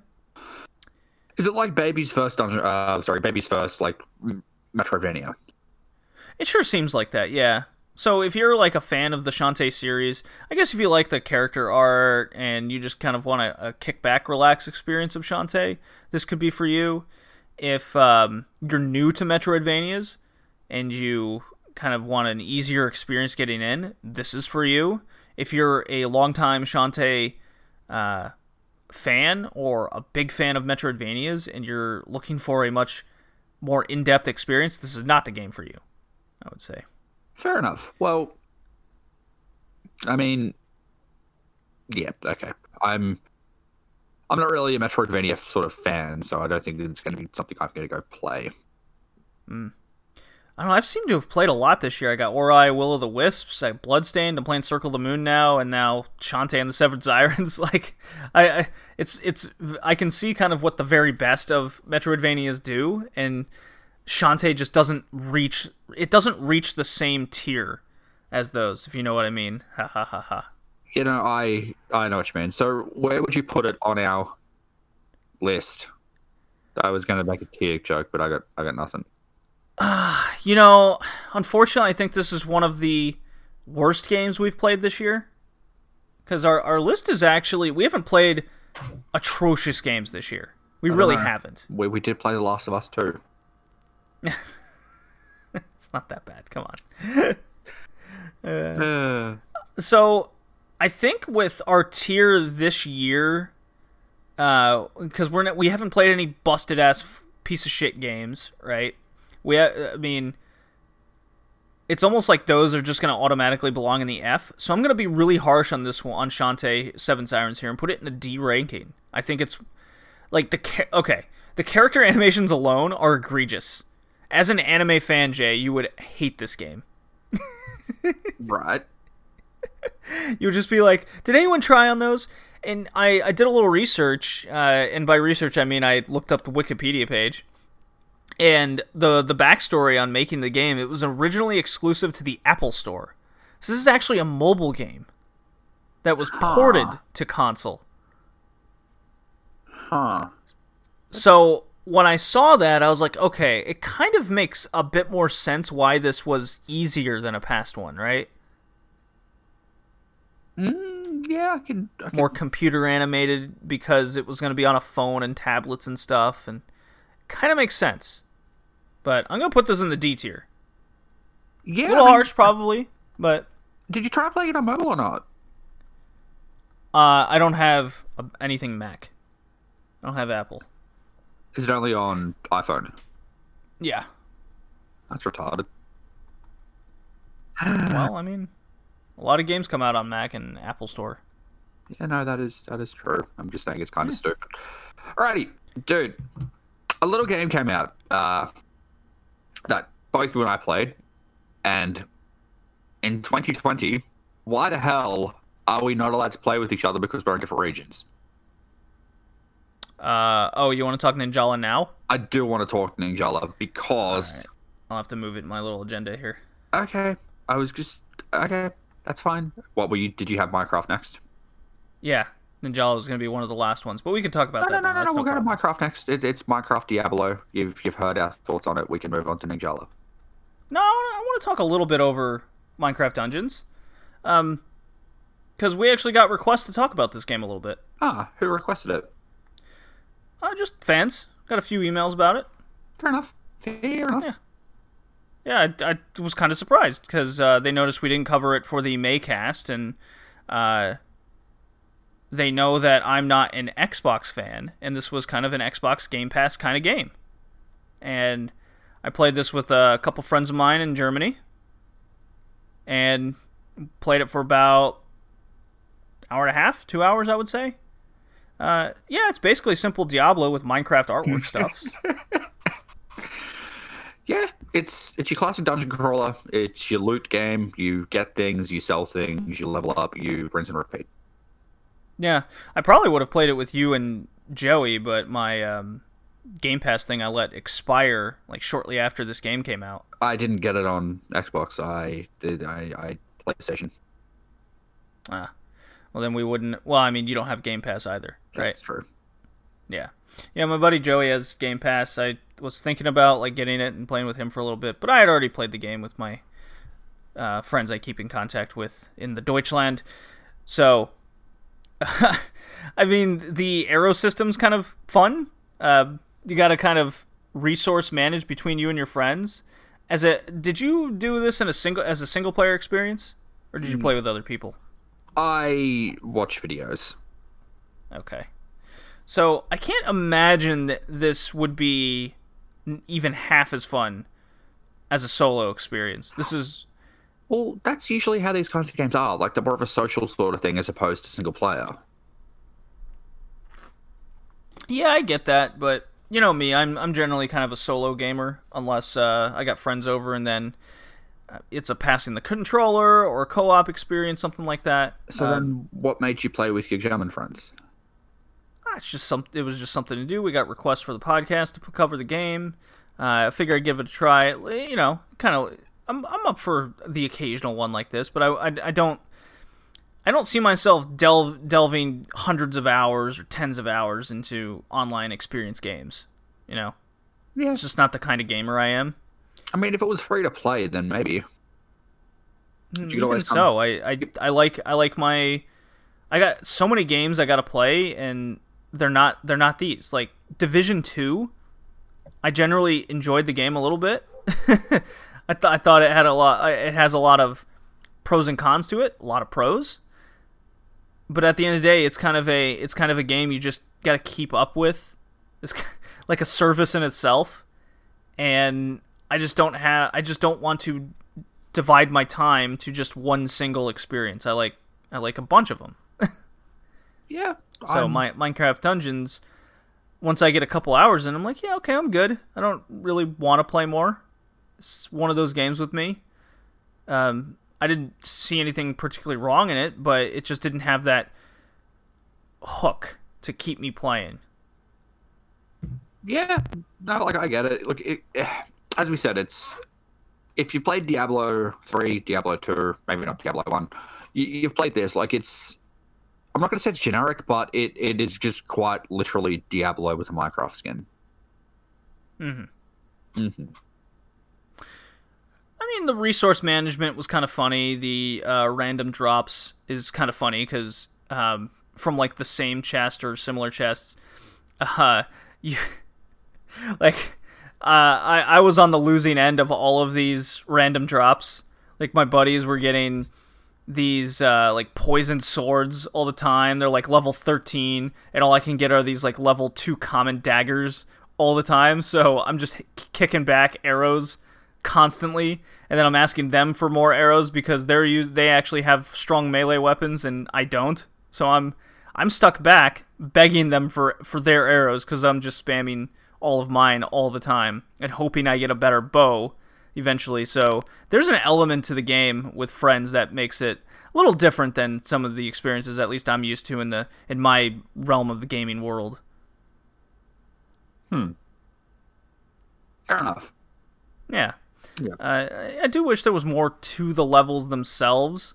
Because in Di- in the Diablo game, there there seems to be like a terrain thing. There's different enemies that pop up. This one just kind of felt like zombies in a line, and you got to take them all out. Well, maybe in different areas you're going to get like different Minecraft pops. Like there is enough in Minecraft to differentiate, dif, diffy, differentiate. But I mean, just after English, a certain, congratulations. thank you. Um, I guess it's like after a certain point though, like you can only do so much with the same zombie, so much with the same skeleton, so much with the same spider, that kind of thing. I don't know. This uh, this came across as just kind of a kickback, easy to make game, and uh, it's not meant for a large experience. It's just meant for just a couple friend, you and a couple friends just goofing around, kind of kind of game. Nothing wrong with that. It just won't light the light the world on fire. Uh, I'm not sure what Metacritic gave or has um, Minecraft Dungeons at. Let me see. IGN has it as a seven. Well, IGN has a lot of things at a seven. They sure do. They sure do. Yeah. So Uh, what, what Shantae you- Seven Sirens got an 80, 8 out of Mhm. 10. Uh, Minecraft Dungeons, Minecraft, Minecraft Dungeons. Uh oh, only a 70. So same as IGN then. Uh, that's not good. No, it's not. It just means it's an average game. No, well, I mean, to me, an average game is five out of 10. Okay, But slightly above it. in average. in terms of the gaming in, terms of the gaming world, if you get below an 80, it's generally the game starts getting increasingly worse from there from the gaming scores. Yeah. So if you're in if you're in the the 60s and 70s, there's major issues with it. Look, as you said, with friends, I'm sure it's fine. I would give it a C for like with friends, with a D by itself. You know that's fair. D by itself, C with friends. Uh, strictly on that. So, what would you I like can to see? I can I can get behind that. What What would you like to see as the next Minecraft spin-off? Mario Kart Racing? Sorry, like yeah, like a Mario Kart like racing game, or like a um, like a, a Smash Bros sort of thing. I kind of like the racing idea. That does sound kart pretty racer dope, kinda deal? Yeah. That does sound pretty cool. Yeah. I mean, I, I, I think they could have. I think they missed an opportunity to do a, a lot more uh, fun stuff in the Minecraft universe uh, for dungeons. yeah, they 'Cause you- did. they- yeah. Yeah. So, um, I kind of want to are we gonna put it in the D? Are we gonna put it in the D tier just to be extra harsh? No, look. As... Mm, I'll let you decide. I'm gonna put it in the D tier. You're looking at this from a single player perspective, or you're looking at it from like a multiplayer perspective. That's the thing. I mean, multiplayer it's C at best. Yes. That's yeah, the okay. problem. D. Yeah. D Minecraft or Dungeons. not good. Yeah. I mean, yeah, it's not good. I do kind of want to play a Minecraft Mario Kart game now. That does sound pretty awesome. Ah. Because like, I bet you do. I bet you do. well, don't you? Because it does sound really intriguing now. Dude, there's nothing better than like a silly kart racer. Yeah, I like those games. I mean, So- I had a bunch growing up. Those Yeah. were those were my my main uh, focal points of games. So, I was I was a Crash Team Racing kid, but that's neither here nor there. absolutely. No, I'm with you. Yeah. All right, uh, Desperados three. Oh. All right, I'm Yes. gonna sit back and let you talk about this because you played a lot of this game. Oh my god, it's it's an experience. Okay, so Desperados 3 came out mere days before Last of Us 2. And this game currently has an 86 on Metacritic. Okay, Okay. it is fly. It is heavily flying under the radar of uh, games this year. Um, it also came out on PS4 and Xbox One. I got it on the PS4. Um, it's definitely a PC oriented game, uh, just because the controls uh, will take some getting used to. Uh, because it's me- it's really it's it's the first two are P- are PC game PC strategy games, tactical games, and kind of converting the whole camera system to console just makes you the player. I, I mean, I, I very much admit it. I struggled with the camera a little bit. Those that that that first one, two, three levels, just getting used to how to maneuver it properly and uh, be able to zoom in and out, uh, uh, flip the world kind of deal. But a little background of the game: it's um, developed by Mimi Games, published by THQ Nordic, and uh, I played this game entirely in German. I'm almost I'm uh, getting near the end of it. Uh, I've played. I'm on state. What did I what did I uh, say? Eleven of sixteen or something. Mission eleven of sixteen. Uh, I think that's what you said to me last night. Yeah. Yeah. So I got probably another four or five hours of the game left. Uh, so I've pumped in maybe 15, 16, 17 hours this game at this point. Uh, Mimi Games is a company out of Germany. So it totally makes sense why this game has German uh, language and subtitles, which is awesome. It doesn't have your typical Spanish French. It has like German, Russian, and English. Russian. Yeah, Russian was an option. Chinese was an option, I believe. That's different. Yeah, Mandarin, I assume. Yeah.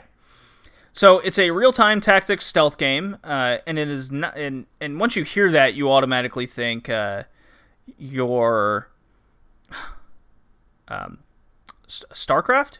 Starcraft. Yes, Starcraft isn't really stealth, but that's it is. real. I mean, it's real-time tactics. Yeah. I mean, you could also throw Warcraft into that category. Yes. So that's that. When you when you hear real time t- tactics, those are the games that come to mind. Get your mind out of that set immediately because this is this is a tactical stealth game. The real time element is simply that things are are always moving. You're not taking turns. Okay. So it's not like your Fire Emblem. Right. It's not like that. Uh, this one is uh, so you have a, a host of characters. It's uh, because it's named Desperados Three. It's a uh, Wild West cowboy themed game. Okay. Uh, you have your host of characters that uh, are in this kind of cowboy generic plot uh, system. The, the the story itself isn't isn't gonna light you on fire. Okay, you're not you're not playing it for the story. Okay, you're playing it for uh, the game, the the the immersive gameplay because you will be engaged while playing this. And I found my I found found myself heavily engaged from the get go. Uh, your host of characters each have their own unique weapon and abilities. So your main cowboy guy, he's got two uh, two pistols, and he can also throw a knife. Okay, you get a uh, big wild burly hunter guy. He's got a giant bear trap, and he's he's got a battle axe, so he can he can single handedly take out large kick ass enemies. Right. Um, you got a woman who's kind of that damsel type girl who can uh,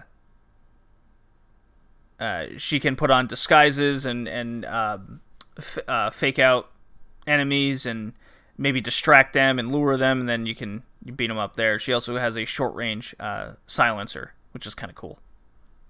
um, uh, and I just uh, I just played a couple levels with one of the new characters where she has she's a Louisiana voodoo witch woman, and she can mind control people and hit hit a uh, stick someone with a dart and connect another person with a dart so you kill two people at once kind of situation.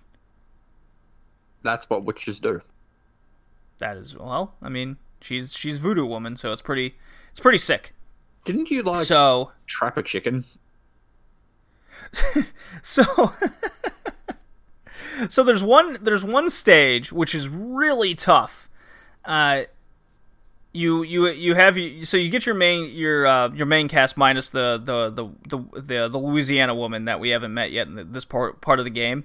So they all uh, this is right after you blow up the giant railroad track wooden bridge uh, over the Colorado River. Okay, Right. and they all get like super hammered and wake up in various parts of town the next morning, and the town is just destroyed like something out of a comedy sketch. Like a piano's on the roof.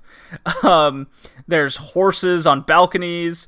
There's there's uh like all kinds of things uh, are destroyed and out of out of whack, and all your main weapons are missing. So the guy with the bear trap has a rake now, and so you you can lure people into the path of the rake.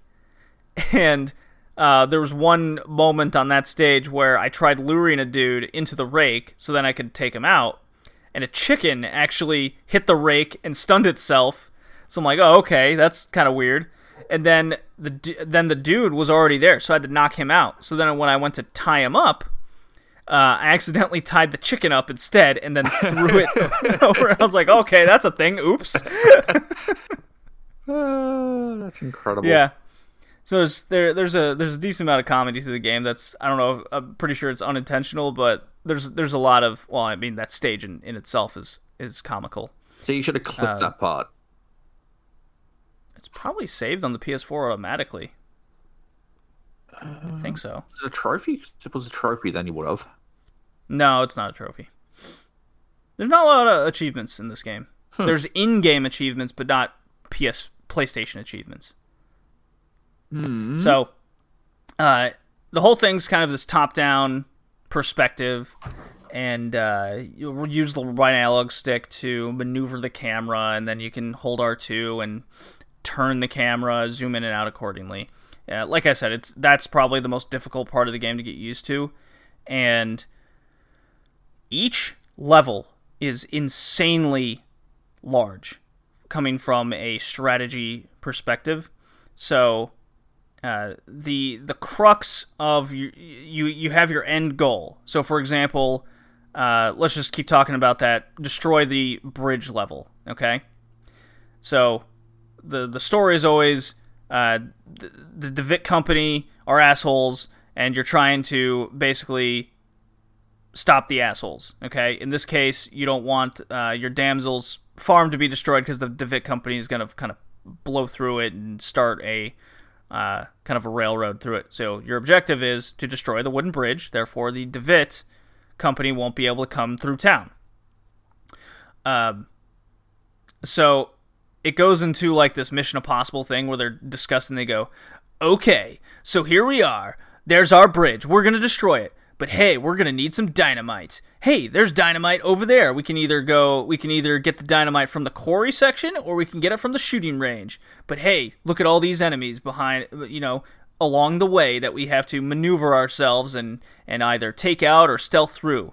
And then once we get the dynamite, let's go back to the bridge, plant it right here, uh, get a good get a good vantage point to shoot it, and then let's let's meet Hector back at the back at the train and skedaddle. All right, and then it just drops you into this massive stage, and then you're just looking at it all, and it all it like it never fails. I always go, oh my god, how am I gonna do this?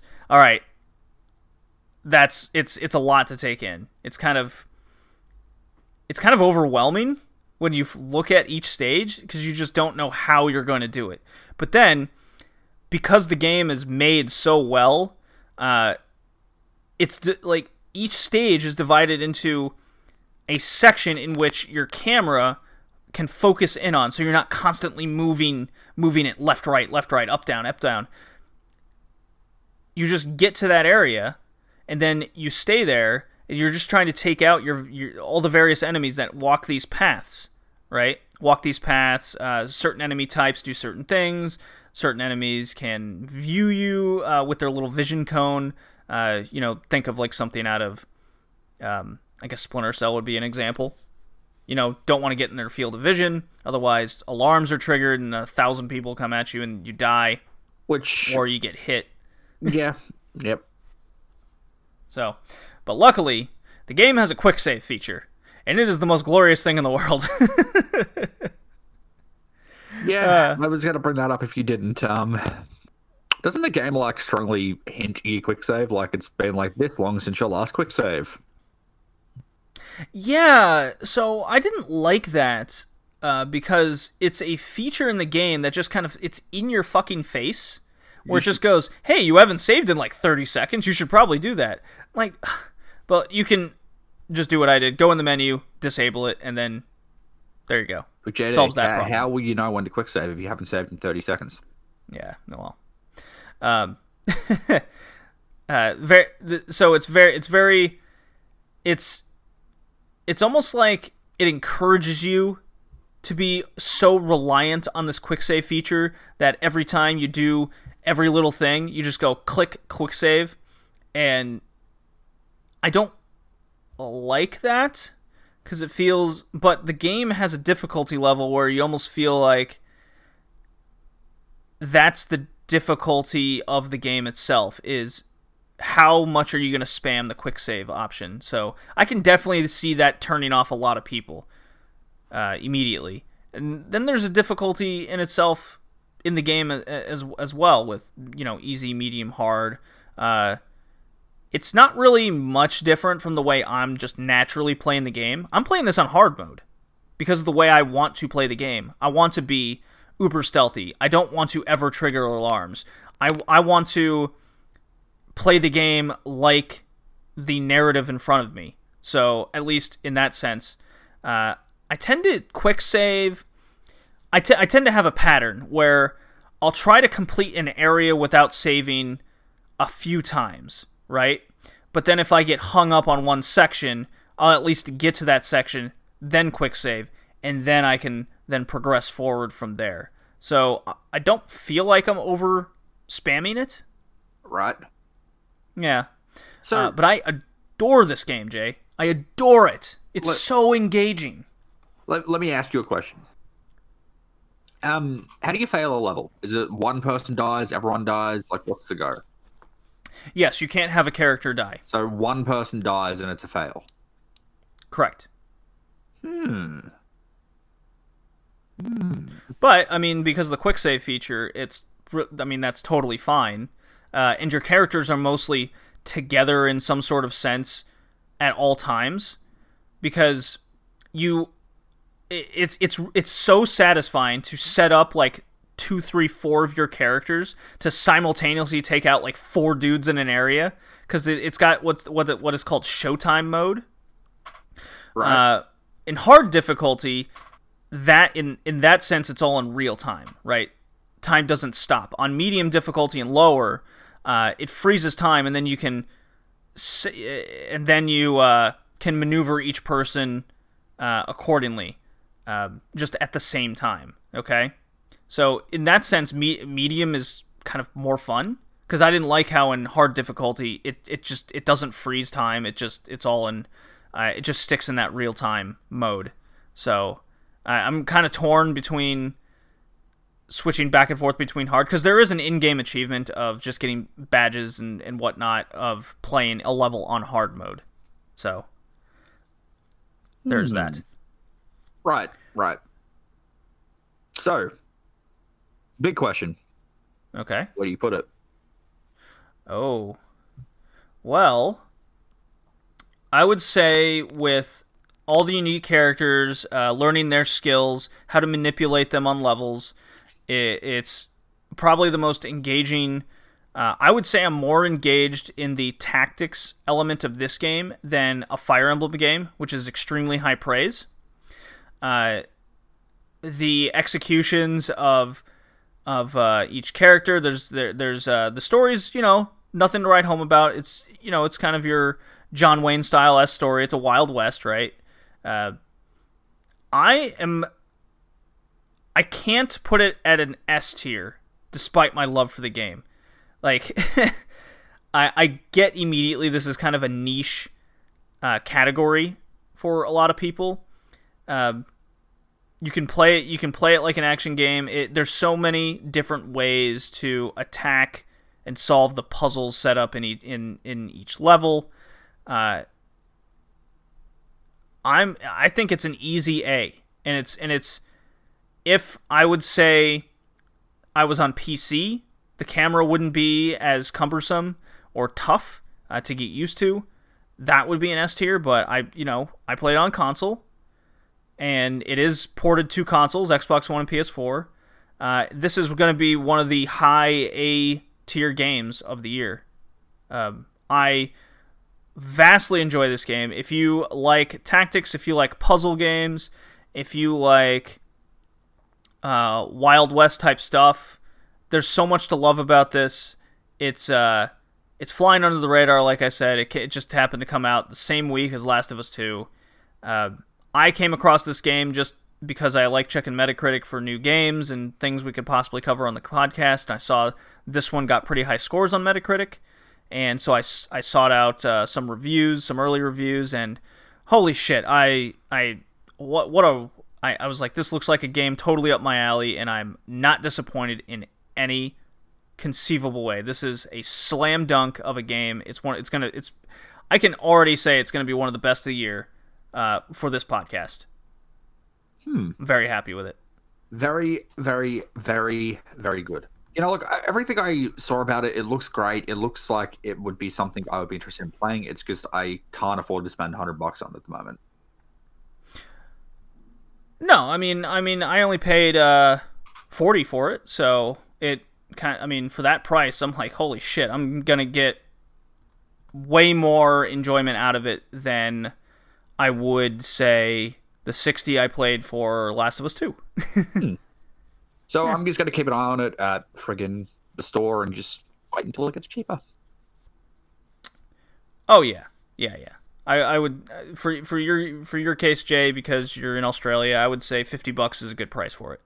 So half price it 50, is now. Gotcha. Yeah, yeah, yeah. For you, for you, in your case, I would say fifty USD is worth it. But you're in Australian dollars, so that would be still fifty. but um, you know the, uh, dude, I spent a lot of money for this show. Speaking of which, my Streets of Rage 4 uh, physical limited limited run games copy came in the mail today, so I was p- kind of playing that uh, before the podcast. Is it run better digitally or physically, or is there really no difference? Nah, there's no difference at all. Fair enough. Fair enough. Yeah. Alrighty, dude. Another another why can't we game. play freaking? That is true. Um, why can't mm-hmm. we play Ninjala together? Uh, because Ninjala was made incorrectly. Look, Ninjala's a great game. Like it, it's fun. It's it's great, but we were going to play it together, and we can't play it together dude, this was gonna be like I, I, was I was looking at this and I go easy B, right? And then yeah. you and I tried to play online and it's fucking region locked in 2020 for online play. I have never I can't even conceive that being an issue, right? Until it happened. Yeah.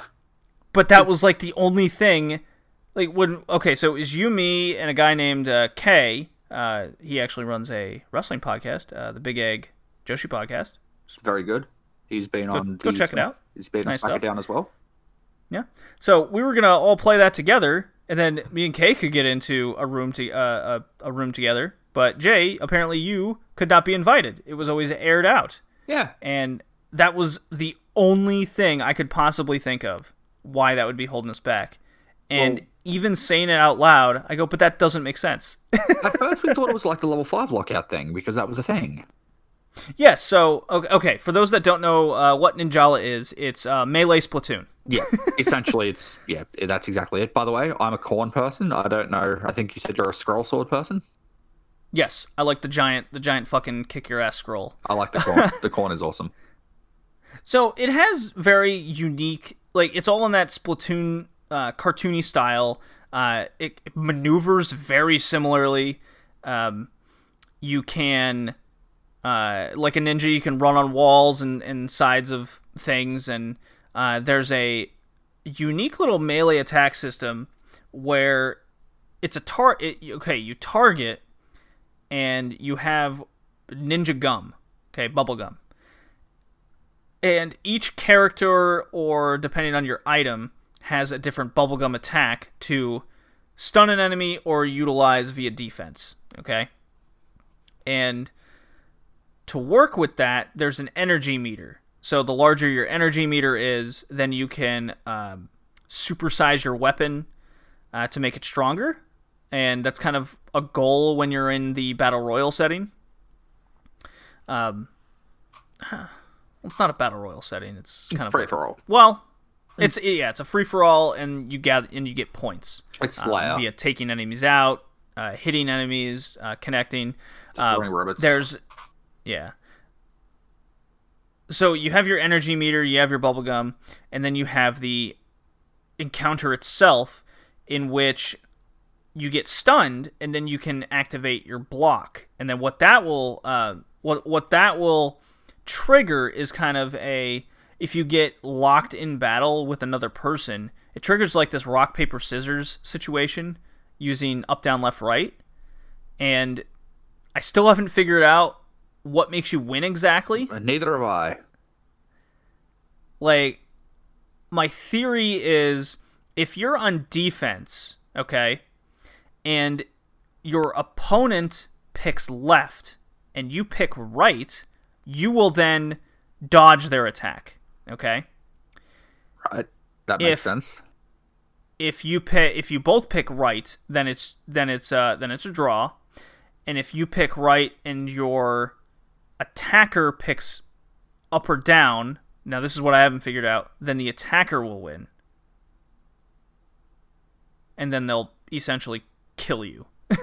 Because that's what happens. Yes. Yeah. Uh, th- there's a little bit of the battle system I'm still kind of funky on, where because it's it seems that there's there is a a powerful attack you can do to take out a person's health bar almost immediately, uh, as well as actually stun locking somebody. So once you lose your energy bars, then you're pretty much like you got to run away. You got to bolt. Okay.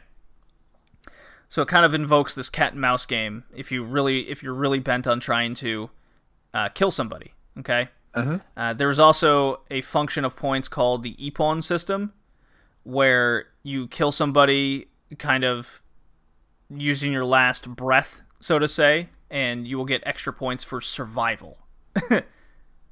so kind that was. kind of one of my strategies was once I once I get uh, I would kind of seek out someone mid battle and inter like interfere and try to steal Ah. with my health low, and that will give me an ippon. That's why you saw me winning all the time, Jay. You're dick, is what you're saying. Yes. Although with K, when we were playing, I was only going after him, which was really funny. Does he know this? Oh yeah, I was talking to him. I was like, "Where are you, K? I'm coming for you." I'm gonna get ya. Gonna get ya. Yeah. So there's a lot of shit talking. It's a lot of fun. Uh, it's it's a fun little game. It's free, Uh, which it's is a free bonus. to play. Free to play. Can't emphasize that enough. Totally free. It's low on gigs. I think it was like what two? Yeah. Yeah. You don't need the Nintendo little network cons- uh, subscription either. Which was a godsend.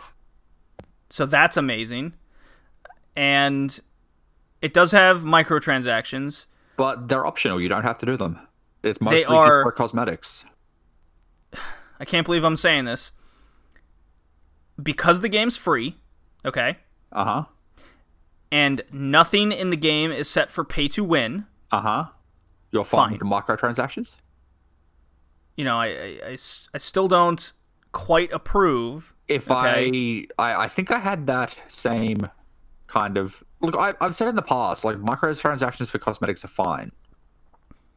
If you want to spend money to get a helmet, that's fine. If you want to spend money to get like a jacket, that's fine.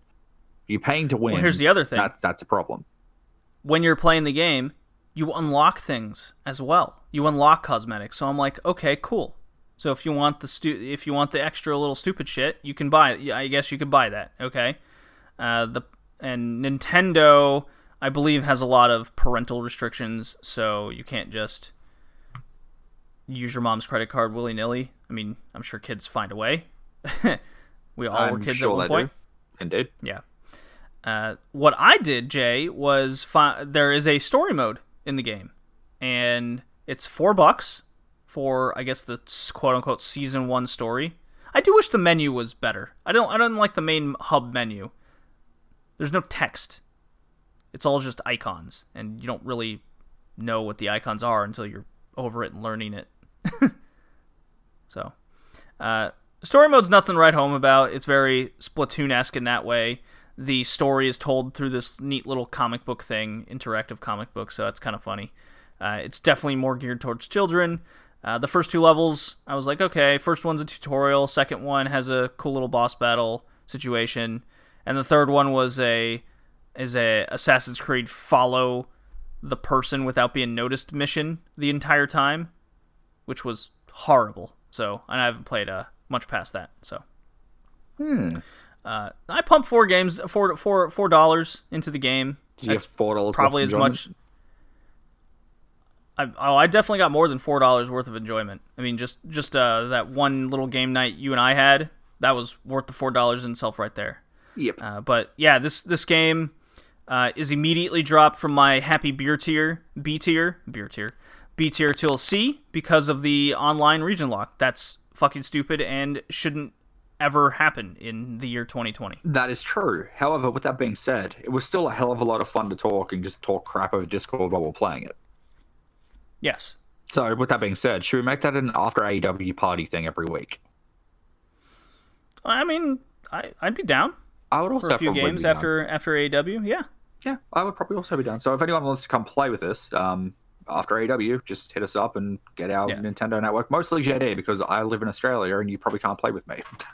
Right. So I'm saying this right now, retroactively, if they fix the region lock thing, It's a B it'll go back up to a B. for sure. At But the right now it's C. So I will put that in uh, locked. Ninjala. We have a lot of uh, C tier games this year. Well, maybe it's been an average year. Yeah, well. Yeah, it kind of has, really, hasn't it? Yeah. Yeah. I'm hoping this Okay, month Jay. is um hoping this month is better. We've got a couple Mm. of interesting things this month, but we'll get to that when we get to it. Oh, yeah, when we do our little um, outlook Preview. Preview. Yeah. Okay. All right, Jay. Last of Us 2. Part 2. It's not like we tried to do this the other day after the actual recording. No, not at all. Yeah. Uh, forgive Jay's audio in case it comes in scratchy, but uh, this is our, I think, third or fourth attempt recording Last of Us Part 2. It's almost like this game doesn't want to be reviewed. Um it's entirely possible. Anyway, you wanted to break this down into what, three different segments? Yes. So I got, uh, I wanted to hit the story last, um, because that's the most controversial part, I suppose. What people have the most issues with. Uh, but I also have it split between graphics and gameplay. Right. Okay. Mhm. Uh, but yeah, my mom and I talked 49 minutes over The Last of Us 2, non spoiler. That's how we started off this podcast. And now here you and I are, Jay, two people that have. What was that? My dog's barking. Jesus. It sounded well. It sounded like someone stabbed the dog or something, like in Last of Us 2. Yeah. Uh, you kill a lot of dogs in this game. You sure do. Therefore, it is a zero out of ten. Ah. so, uh, graphically, this is top fucking notch. The entire game, top to bottom. Agreed. Agreed. Seamless. pretty. Yeah, seamless transitions and cutscenes. Uh, level this level of detail is unlike anything I've ever seen. There's cracking of ice, indentions in mud, the flowing of grass tops that of what I saw in The Witcher Three. Uh, that was kind of like a big. That's like the top bar that I've set in my gaming experience. But the um, environmental presence in this game, Jay, environmental immersion, is the word I'm using. You know what that is? Um, I think so. Well, tell me what you think it means.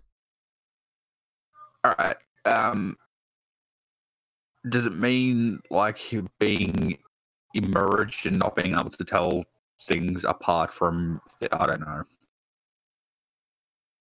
You're not very good at this. I'm not. So environmental immersion is your sense of your sense of wonder and being a part of the world in front of you. Okay? ah, yeah, okay. I wouldn't have gotten that. Well, that's my definition of it.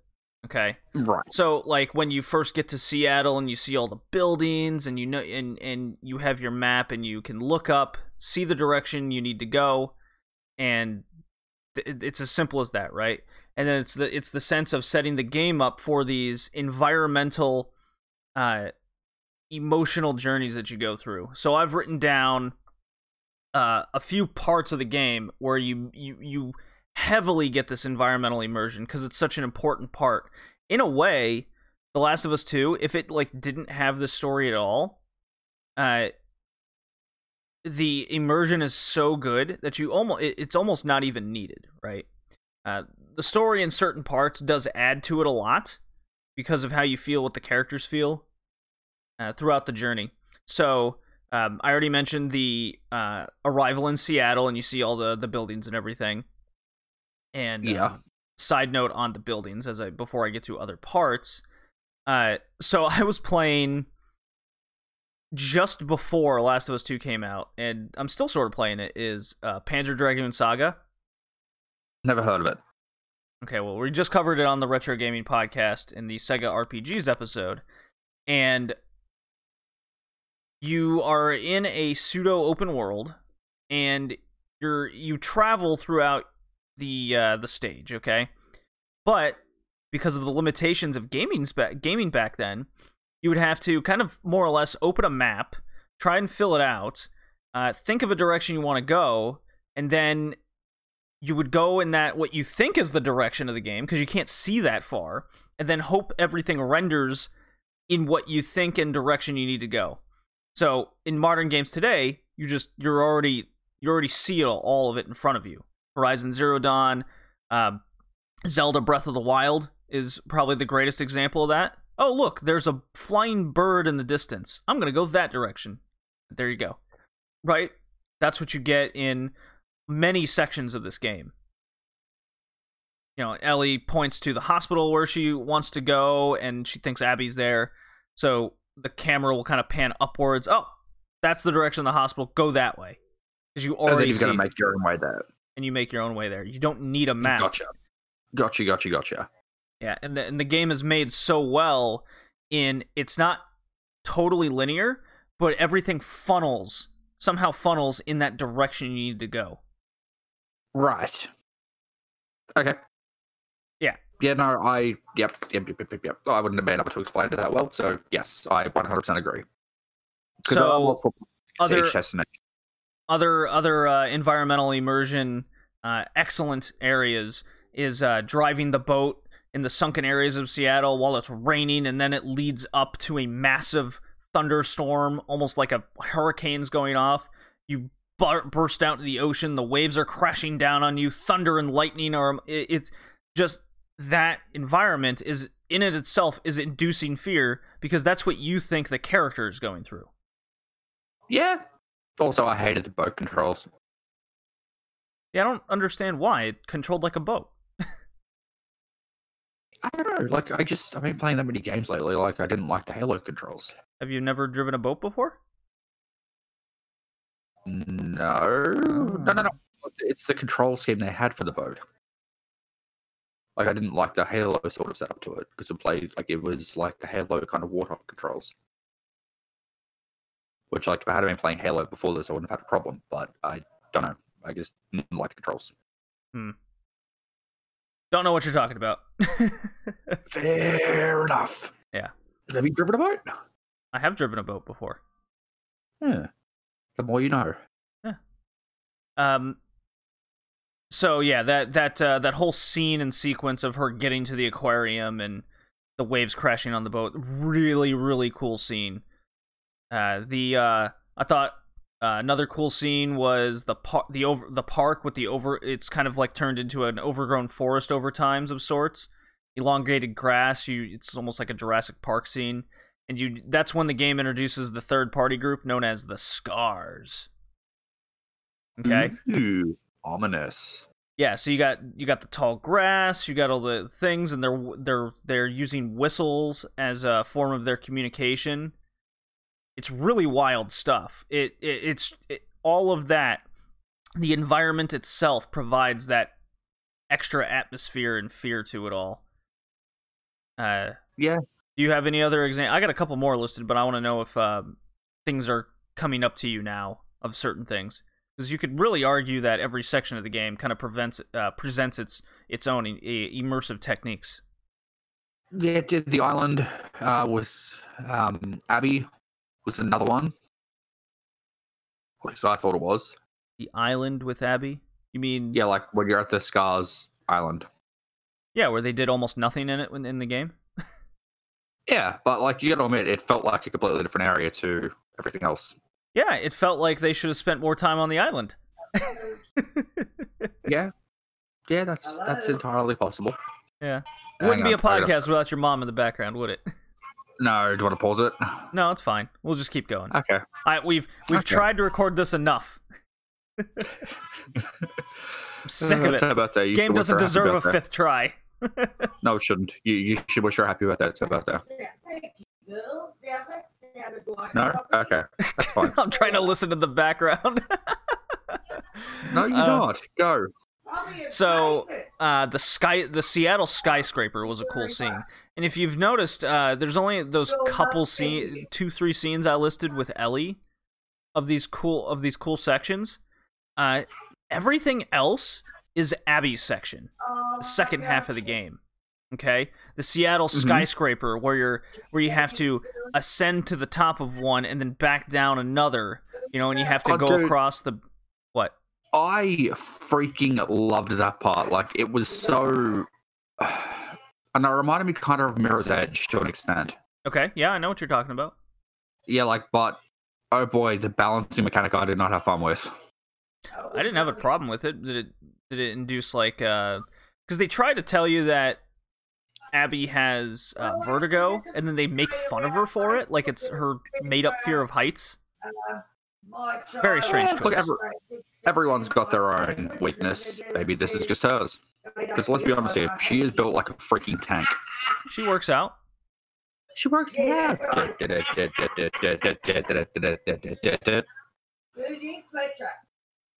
No? Okay.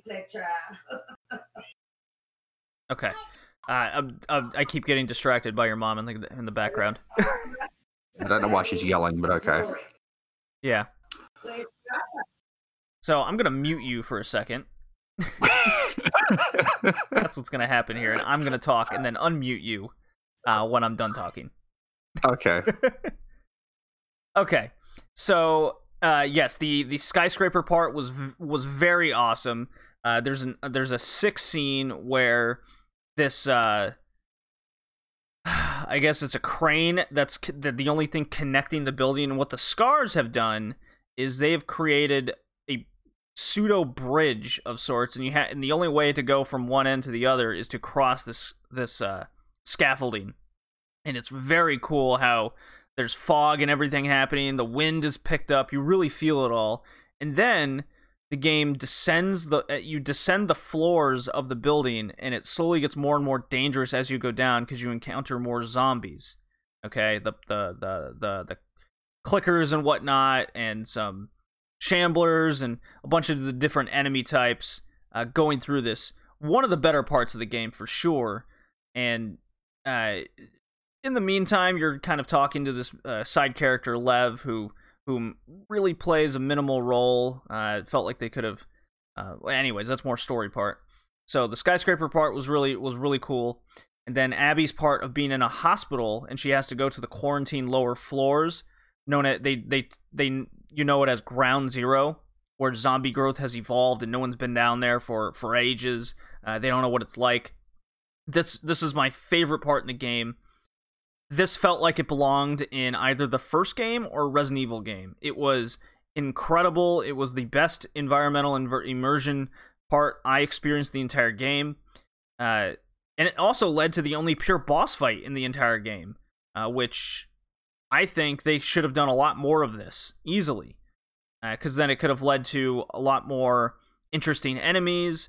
Uh, you could have used Abby. Uh, you could have used Abby's uh, attributes more, etc., etc. And then the climactic battle scene on Scar Island. Uh, Jay, you mentioned the island itself. Just that last scene where the wolves are are attacking the island and there's fighting. There's burning buildings and a fight uh, with a. There's that r- cool random super Scar fight that you have. Uh, would have been much cooler if you know it was a character we knew and was introduced to and had anything to do with anything. Uh, but cool fight nonetheless, and a cool scene of all, all, going through all the burning buildings. It kind of reminded me of something out of like Uncharted Three. So, uh, this the this is the environmental immersion is where I think the guy the game shines the most, and uh, a reason why, and graphically why the game is its is at least average just on this part of its own merit. So, however, I can't help but feel that with a much better told story and all these moments actually ending with something impactful in gameplay, like say the Yakuza series, how that does it very well. Uh, this one always ends with a climactic cutscene each and every time. So let's go back to that uh, that uh, climactic scene on Scar Island where you're uh, going through the burning buildings and such, and and yes, you do get to fight the uh, the dude with the the uh, the super dude on Scar Island, but it's a very short fight. It's it's all about showing you gore rather than you actually playing something. And then it continues there for actually a few minutes and it just shows you kind of rowing away, watching all the destruction happen. It's all about the scene instead of the gameplay. The Yakuza series, it's it's always a fight, right? You're always fighting something, you always do something. Everything leads every the whole purpose is leading up to that particular fight this battle scene on Scar Island wasn't leading up to that fight. It was leading up to the escape, and the escape was a cutscene, not the fight. So that's where the Yakuza series separates itself as something of a better told story with gameplay rather than what the Last of Us Two, uh, Last of Us Part Two here did with uh, cutscenes, with uh, making the gameplay secondary or even third in a, in a lot of cases. So Jay, I'm gonna turn it. I'm gonna take you off mute. I hope your mom's uh, not talking, and you can kind of give me your thoughts over everything I just said. I'm gonna swap over to my phone so I can go into a different area of the house. well, she doesn't seem to be too loud right now, so keep going. That's because someone else is talking on the phone. Oh, good. So perfect time. Go. Ah. Like I said, I'm gonna swap over to my phone. Give me a this minute. This is good comedy. all right, hang on. I'll swap over to my phone. Oh. Drag you back into the call. Okay, all right. Jay's gonna try and uh, salvage this moment as he swaps over. Okay. Jay, you there? I'm here. Wow. Okay, so the cracking's gone what? as well. Why does my phone sound better than my friggin' snowball? I don't know. Moving on. Mm. Yeah, no, like you're absolutely right. The the only thing that had the boss fight was the what do they call it? The ground zero area in the basement, which was freaking awesome. Um, kind of wish you got built up to a little bit more, but you know, got to do what you got to do, I guess. Well, there was a lot of hints and and things. I mean, they kind of hinted at you right away. You don't know what fucking down there. You don't know what's evolved, right? Yeah, but I don't know. Like I guess seemed like a missed opportunity. They could have done some more foreshadowing. Um, well, I mean, they foreshadowed what was going to happen because after you uh, got the generator going, something like bursted through the wall and crawled through. And you're like, what is in there? And then Abby has to go through there, and you're like, ah, oh, it's. so yeah, actually, yeah, you're right. You're right. I completely forgot that part. Yeah. But, yeah, like we had this problem with friggin' Resident Evil 3, like um cutscenes and them taking the ability away from you to finish stuff. Yes, you yourself are not finishing uh what's happening. And that's that again, yeah, you're right. That was a problem we had in Resident Evil 3. We're not saying it's horrible. It's just why why make the decision to take that away from the experience? Because that's what's happening. You're taking away from the experience. You just want you want us to do the ooh and ah rather than uh something Pull the trigger. yeah exactly. We're not pr- pulling the trigger yet. Yeah. like why am i not physically rowing away from the island? Yeah. right? And and being able to see it all and then it just pans out from there. That's how it should do. Um so big bummer on last of us part 2 but some really cool uh, sets nonetheless uh gameplay let's talk about gameplay unless you have something to add to uh, uh graphics and whatnot jay jay did you disappear oh jay disappeared jay you're back I don't know what happened. Why is my phone freaking hate me? Everything's going wrong. ah. uh, gameplay. Let's talk about gameplay. Gameplay was solid. Gameplay was good. You didn't like this being forced into sort of a stealthy sort of play, which I get why they did it, but sometimes I just wanted to let things burn. Hmm. So I I thought the way the game plays is very solid. Okay. But it's exactly like the first game, but now with less and adds really nothing. Okay, they don't add anything. Like it was just basic weapons, a, a knife. Abby gets a shiv, but you have to you have to make it. So she doesn't have a knife, I guess. Uh, the AI is fucking awesome though. Like there's flanking by the wolves. Uh, the scars communicate through the whistle, so if you kill one mid whistle, the others realize this and head straight to that area. Like that shit was awesome. You're absolutely right. The dogs. I killed so many poppers in this game, dude, and it made me feel bad. Well, they shouldn't be assholes. Look, I shouldn't friggin' like this. I don't, I don't, I don't like killing dogs. uh, well, this game trained me and conditioned me to hate dogs.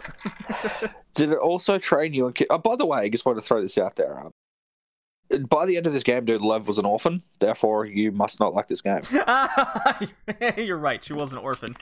Uh, boy. Well, I did think Lev was a dumbass. So Yeah. Yeah, no, um, yeah, I mean, yeah, yeah. no arguments here. I like the fact that they differentiated like um certain weapons for like the certain people, like Ellie. Oh, I think Jay just c- cut cut out again. what a disaster! Oh, Last of Us Two, Last of Us Part Two. You've done this to us. Uh, I wonder how long he'll uh it'll take for him to come back. oh my god, this is amazing. The best. Boy. Okay. AJ, Dude, this is freaking terrible. What's going on? Lots of problems. So Why do I keep getting kicked out of the freaking call? So where was I? I don't remember. I'm too distracted by you getting kicked out. Well, are you kicking me or is it just being retarded? no, it's just being being stupid. Okay. So what I was saying was, um, I like the fact that like each person had the different loadouts. Like they didn't have the exact same weapons. Like uh, Abby gets the crossbow and Ellie gets the normal bow, and like they did play differently. They didn't have the same feel to them. Oh yes, that's yes, I agree with that. Absolutely. You know what? You're right, Jay. You're right. Like as we as we established before, Ellie, which was established in the first game, has the switchblade, but like as you said, Abby has to make the shivs, which may click as a threat again. I, I couldn't help but realize Hmm. because they were not a threat while you were Ellie. Uh, no. Uh, well, actually, zombies in general during this game, uh, were secondary. They were not. They they played almost zero importance. Uh, I don't know if you felt this, but I the only part I ever felt fear in this game, like true fear of the, uh, well, zombies, or you can throw people in there too, or the uh, without the environment. It was that underground, uh, uh, medical area, ground zero. That was the only part where I felt fear because it was setting up tension and anticipating this big thing that I'm going to encounter. That was the only time I felt fear. Everything else was, eh, it's more clickers. I'll probably get it. I'll probably get jump scared. Ah, ooh, ah, whatever. Oh no, a clicker is coming at me from right ahead while I'm trying to sneak through this very narrow corridor. Right. It was Ah. just always a jump scare. It was it was it was dumb because then I I stopped getting jump scared because I just expected it. They introduced the shamblers in a way which made them sound scary, and then like you see them and you're like, okay, this isn't even as like this isn't even as bad as a friggin' bloater. No, remember? Okay, so that's a great example, actually, of something uh, I want to get into a little bit here. Is the bloater in the first game was that epic boss battle type setting because the game uh, sets up you with your weapons at a low level where it's hard to kill this bloater in that school gym, and it's fucking awesome, right? Yep. The shambler they go, ah, it's a shambler, and then you're above in the rafters, and you're like, okay. And I was kind of, I was chopping at the bits. I'm like, hell yeah, I'm gonna get like a boss fight or something, and then, then and then you drop down, and it's no big deal. Yeah, like the only thing that was differentiated from the other zombies was the fact that you couldn't like grab it and stab it. That was it. It was nothing. They could have easily set set the game up uh, for for a much more epic encounter with a with your first shambler or two or three. You know, may, maybe Yeah. establish that the shamblers go up in groups. The um the stalkers are another example of a very disappointing enemy. And that's Yeah. really the only second new one in the in the entire game. Besides your boss fight, but do you count that as a new enemy? No. I don't. Like an enemy what- was what- something that should be uh uh you you keep encountering or or uh maybe that opens up something for another enemy to uh to encounter later. Something. Look, the three or four times that I um the like the three or four times in the game the bloaters were a thing, like they were not easy to deal with. Like they weren't as bad as the first game because they came in later. But Sure. they were still kind of a challenge. I I mean, okay, so there was a shambler boss fight I remember when you get to like the arcade area in the bar. You remember that? Uh driving on the boat with Ellie, and uh, you crash through the, the ceiling into an arcade, and there's Wasn't a that a shambler in there. No, that It was, a bloater. bloater. That was a bloater fight. But I had I had so much ammo, I just hit it with like three Molotov cocktails and hit it with a shotgun once, and it was dead. Like it was just nothing. It took no. It took, Yeah. yeah, it was just immediately dead. So, um, I also like I don't know if you had the same problem that I did, but it wasn't really a problem given the circumstances and things. But like did you always seem to have more than enough supplies? Yes. So this is where this is this was this was my issue in the gameplay. So, uh, the game to me made made uh, forced you to play its way. Okay. And Uh-huh. there, the only section I didn't feel that way was the very last chapter in the game, going through like the rattlesnake compound or whatever they're called. The slavers. The slavers compound, yeah. That was the only area I felt like I could play uh, either utilizing the zombies to my advantage, which I thought was a really cool mechanic that they only let you do like twice before that. Go go twenty eight weeks later on their ass. Go 28 days later on their ass, exactly.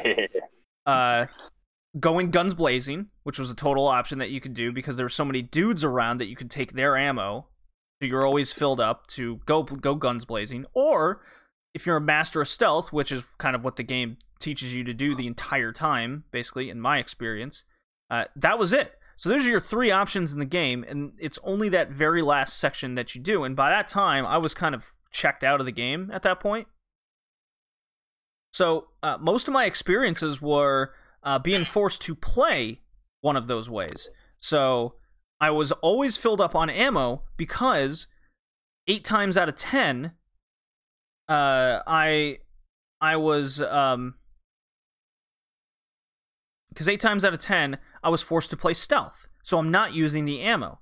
And then, uh, if I was playing guns blazing, it's because like the dogs were involved, or uh, there's a there's a whole section where it's a um, uh, a maze of houses in a is in a residential area.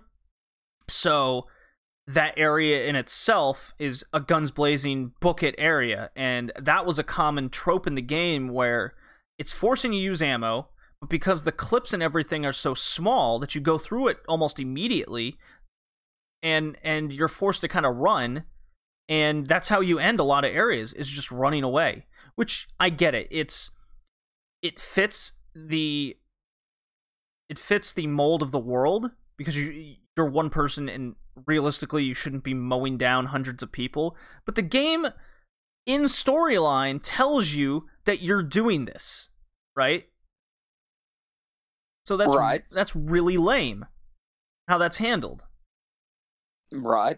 yeah. Uh, I did like the mechanic of using the clickers to your advantage. Like there's uh, when you get into the subway area and it's you and Dina, uh, Ellie's um, girlfriend. Uh, oh, what are we gonna do? We're trapped, and you throw a bottle uh, across the room, and that that uh, attracts the clickers to over there, and then the military dudes, the wolves, see them, and then they all attack each other, and you can kind of go out the other side. It does it. It does Yeah, it another I- time in the game too. That's that's really cool, and I think that could have been used more in the game of using the zombies in the zombie apocalypse to your strategic advantage if you so chose. Yeah, I 100% agree that um those moments which you just spoke about were way too few and far between. Yeah, and that was my problem in Shadow of the Tomb Raider. Well, it's a game I liked, but all of your game gameplay options and choices you only do once, rather rather than making it a strategic element of the game and make it frequent enough that make it frequent enough that you love it, but don't make it too frequent where it's overbearing. Okay, there I know it's it's it's a middle ground you have to meet.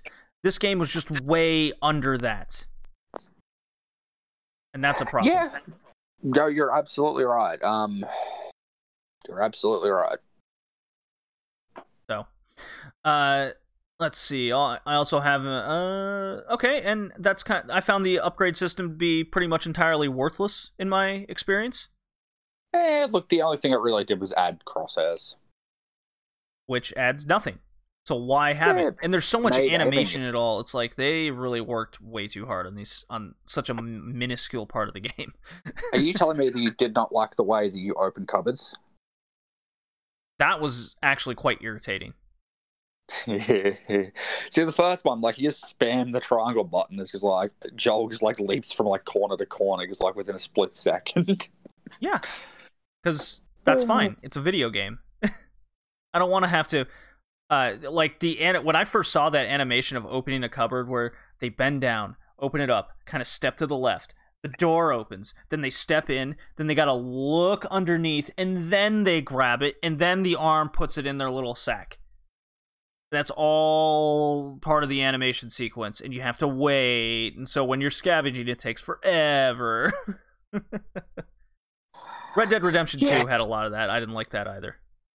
oh yeah, dude, Mad Max at the moment has a lot of that too. It's pissing me off. Ugh, gross. Yep. yeah. I guess wish like sometimes when it comes to those sort of cinematic things, like I get why they're there, but at the same time, like what an option to turn them off be used? I don't know. Like, is it possible to implement or not? I'm sure they could implement it in this game. I mean, did you go into the options and see how accessible and and uh, customi- customizable you could make your gaming experience? I, that is one thing I will give this game credit for. Like, it was very user friendly. Like, if you wanted to have the collectibles read to you, they would read it to you because you're lazy. Very true. if you wanted to like make the game accessible for colorblind people, it would do that. Like Mhm. it had a lot of settings in this game to make it uh, like accessible for anyone, pretty much. Yeah. So And more games, like I, I, I appreciated that. Like if it's not too hard to implement, like maybe more games should implement that sort of thing. But at the same time, like maybe go a little bit easier on the unnecessary pulling the gun apart, friggin' clean clean it it, stroke it, pet it. give it some love, and then put it back in your bag so you can shoot it once and then run out of ammo. right. Oh yeah, exactly. Look, So, uh, so Jay, it's a good, uh, uh, okay, it's a fine game. Go ahead. All right. So we both have our pros and cons, and we haven't even talked about the story. Well, AEW's in 20 minutes, so we have time to talk about the story. Yes, we do. Okay. So, I'm going to go through my thought process of the story. Okay. Then you can go through yours or interrupt me as follows. How does that sound? Or do you just want to get That your sounds- stuff out of the way? Because I have, I have, I have notes. No, um, you, you by all means take your notes, and I will come in in sporadic, sporadic. That ain't a word. Sporadic intervals, and um, we will just see if we have the same things. okay. So this is what I, this is what I want you to do. I want you to just say, JD, I have something to say, and just jump the fuck in, shut me down. Okay. Okay. So it's definitely a game made to live and die by its story. Okay? Correct. So, if a game's story is the most important part about how you do and react to everything in the game, then you have to implement this and write this well. Okay? Correct. Yes, just like a TV show. If the TV Correct. show has a good idea, the idea means nothing if it's not executed properly. the Witcher 3 on. Netflix is a good story that has good characters, but the beginning makes no fucking sense. I haven't seen that show yet. yeah, that's just kind of one example that a lot of people have seen. Okay? Fair enough. So, the first Last of Us was a game with excellent characters, a compelling story, good pacing, the journey across the country matched up with evolving gameplay. And I have to say, The Last of Us 2 has arguably none of that. Wait, hold on. There's a journey across the country. In the first one. Yeah, the, the the second one also has a journey across the country. Well, the journey is across some of the country and all of Seattle. That is the journey. Okay? Well, maybe Seattle is a country. But what do you ex- what do you experience on this journey? That so the journey across the country in the first game was the growth and connection of Joel and Ellie. Okay, Correct. that is why we grew to love these characters so much. What is our journey in The Last of Us Part Two? Revenge. What else? That that that's it. That's it. Exactly. So your whole purpose is this revenge plot. Very, very lazy, lazy, weak story element. Okay? Now, not to say you can't make something grand and adventurous out of it all. I just watched Vinland Saga. I've read Vinland Saga. That's a revenge story. But guess what? The outer line plot of it all is an epic adventure and has more to it than just revenge. This just Some- has revenge. Yep. Sometimes it's a story and not the destination. Right. So, uh, now that I've said that, this game doesn't give two shits about characters nor character arcs, especially the ones from the first game. Um. Yeah. Yeah. Yeah. Because they focus more on the new characters. Yeah, you're absolutely right. Ha- they absolutely focus on the new characters. Um, they beat down the previous ones. Joel uh, has his death at the beginning of the game, and the rest is essentially spitting on him, setting up an Ellie revenge plot. That's all it is. It's very unimaginative, and but at the least, the it, it it's heading so you would think that the journey of Ellie of like self-discovery and maybe maybe self-realization and growth over the time is the journey, right? Or heading to the big payoff at the end would be good. Did you get any of that? Um. Um. No. No. What did Ellie learn? Nothing. All and and it's not just she didn't she she failed in the revenge the first time. They do it twice. yeah. So, Yeah.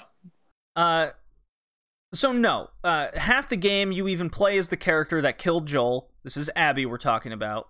Uh, you are conditioned to hate this character from the get go because she's the one that has killed your beloved Joel. He's not a nice guy by any means, but she tortured and beat his ass with a golf club right in front of Ellie, the other character we loved from the first game, and sets up the story. You're even told in this one at the start that these two are your lovable main characters. These are the two you should be invested in and reach their uh, uh, psychoclimactic realization in in in the end.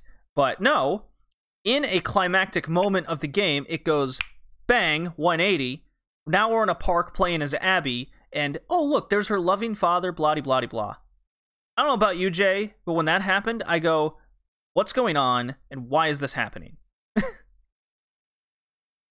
I yeah, that um pretty much, yeah. Yeah. That first hour and a half with Abby, I was so annoyed. It was just walking and talking, nothing happening.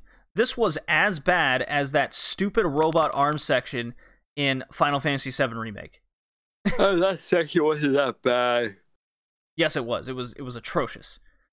it was there for like half an hour. It was fine. Uh, it was forty. It was at least forty-five minutes. I remember this, but this was even longer. It was twice that.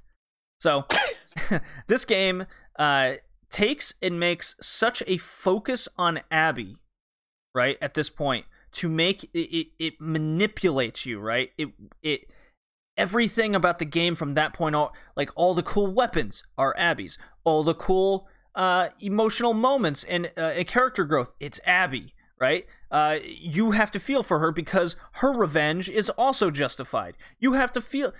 It's like, no, we watched the first five minutes of the game her beating some ass, right? To death in tortures in tortures fashion. Okay? Correct. And then Abby's section just never ends. Just never ends. It's and while this is all going on, it manipulates you into thinking Ellie is actually the bad guy and Abby is good. Right? Yeah. You spent 12 hours hating this person. This is yep. all so terrible, okay? It's all about trying to humanizing her. Like, oh, you get to pet the dog and blah blah blah. Like, all of that. It's all character manipulation. Very important question. Okay. How long did you play fetch with the papa? I threw it once. I threw it the bare you minimum suck. I could. Because you those suck. asshole dogs were attacking me for a good 10 hours of this experience. you know, I get you, but that papa dude, that papa was a was a good papa. It, it played fetch and I played fetch with the papa. Yeah, well, when a dog comes for night, my neck, I'm looking at another dog going, "You're not getting my neck again, buddy." yeah. So you also got to you you you you you don't realize it when you were Ellie, you you killed that dog later. Oh, I'm so well aware. That, I didn't care about that, that dog. dog. Let let that dog have some fun while it's alive. Yeah. So, um, it's so much walking and talking, not doing anything while you're Abby for a lot of it. There is some good environmental immersion, no doubt. There's some good scenes, no doubt. We talked about them. But it's so it's still so much walking and talking, stealth with no real goal that you feel. But fuck, you got time to play fetch with Fido. like what? Uh so I'm not kidding when I say Last of Us 2 feels like three completely different games. One game is Ellie, one game is Abby, and then the last two hours, that third chapter, where it's Ellie Revenge Part 2, is a third game entirely. That's how I felt playing this. Yeah. Yeah. No, I can I I see exactly exactly your points. Yeah. Um so, furthermore, cha- the changing of Ellie, I don't understand. She's now dark and disturbed and maintains none of her original character. There's no evolution. It's all off screen development outside of the Joel death, right? Because that's her revenge, right? That's that's her her character now. It's just super revenge girl. Uh, the story being told in a super jumbled mess makes no sense. Uh, which is funny because it's just part one, you're Ellie, revenge. Part two, you're Abby, not so revenge. She's loving, whatever. And then they meet in the middle. They beat each other's ass.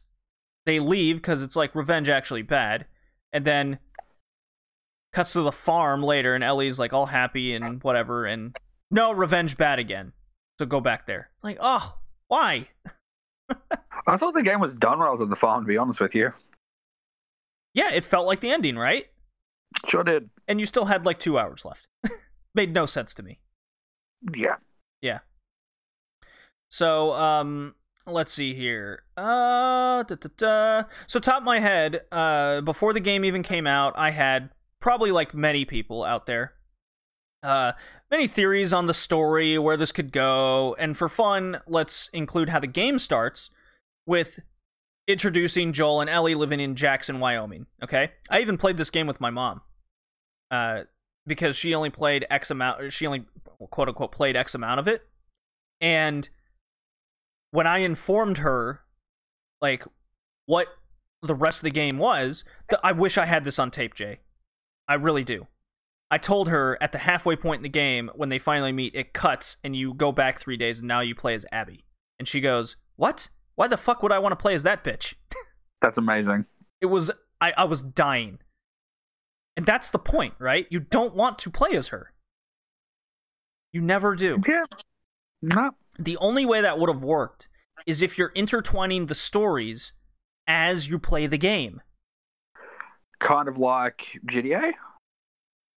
Yes, you know what? Grand Theft Auto 5 is a great example of intertwining stories and characters. And Hey, it's look at me, I it's not yeah, it's not even set up to be that in uh as grandiose as this one. This would have been a good game to do that in. You know? Um so I thought, okay, we're in Jackson. How will Ellie's immune immunity impact the story now? What about Joel and Ellie's rift in their relationship when Ellie finds out, which they tackle, but it leads to nothing, right? Uh, a huge part of the ending is that is that's from the first game. That's a huge part of it. How will the introduction of new characters impact our cast? Well, as it turns out, you should only care about the new characters and forget about the cast. They impact them in no way. Maybe The Last of Us 3 is going to be about Abby.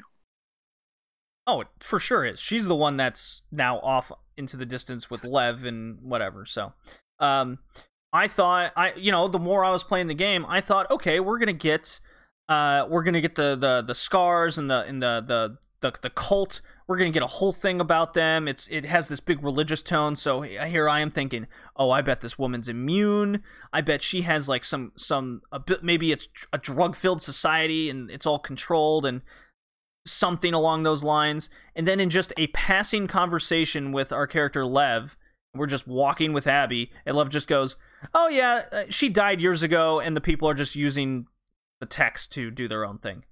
Like, "What the fuck? You can't even do that right, this stupid game." Yeah, I also thought she was going to be immune. So. But you're right, she's she's dead. Yeah, just no, she's dead. Whatever. Forget about her. That's not important. It's just another group of people. So They're, they're, they're just Who they're just here to be your enemies. someone's calling me, and my phone freaking out. Okay, that's probably nothing. so let's talk about the ending. We got five minutes left before AEW.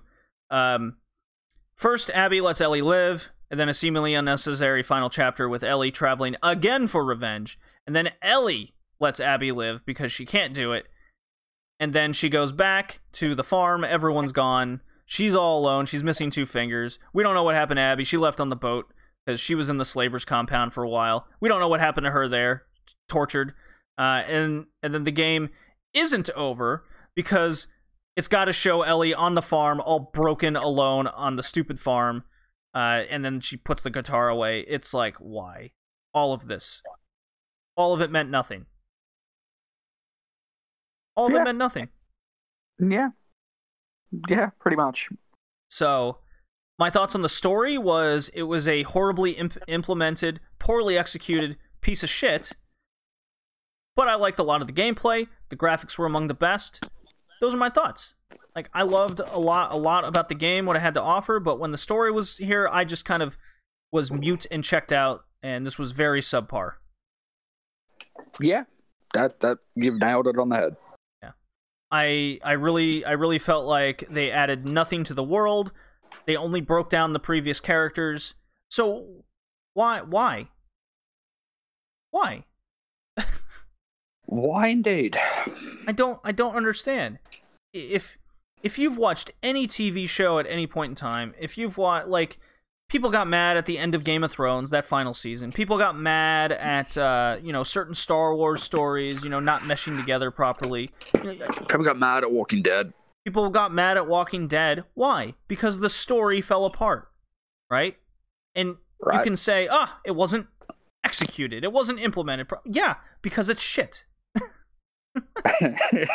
That means it's shit. It didn't do its job.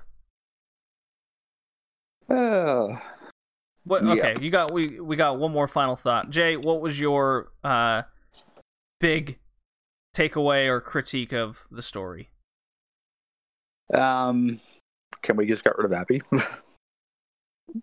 can we just like pull it? Like I, I, I know like Ellie forgives her and stuff, and it's a whole friggin' Does she? Hold on. It's a, it's like a story of growth where like, oh no, revenge is not the answer. But can I just like shoot her in the face? You you know what? Now that you mention it, I thought when those two boats were there, and Ellie's like on the beach and staring at one boat alone, and the other is Abby going in the distance. I thought the game was going to give you a choice to beat her ass and kill her, or let her live and you walk and you walk away on her own. Would you have beat her ass and killed her? I would have beat her ass and killed her. And then Ellie probably would have died because Lev would have shot her with a bow. You know, I was expecting that to happen too. yes, so was I. Yeah, that didn't happen. But no, the game didn't give you that choice. The game doesn't Yeah. give you a choice for a lot of things. It's all about playing out this horribly executed story. it sure is. I give it a C. You give it a C.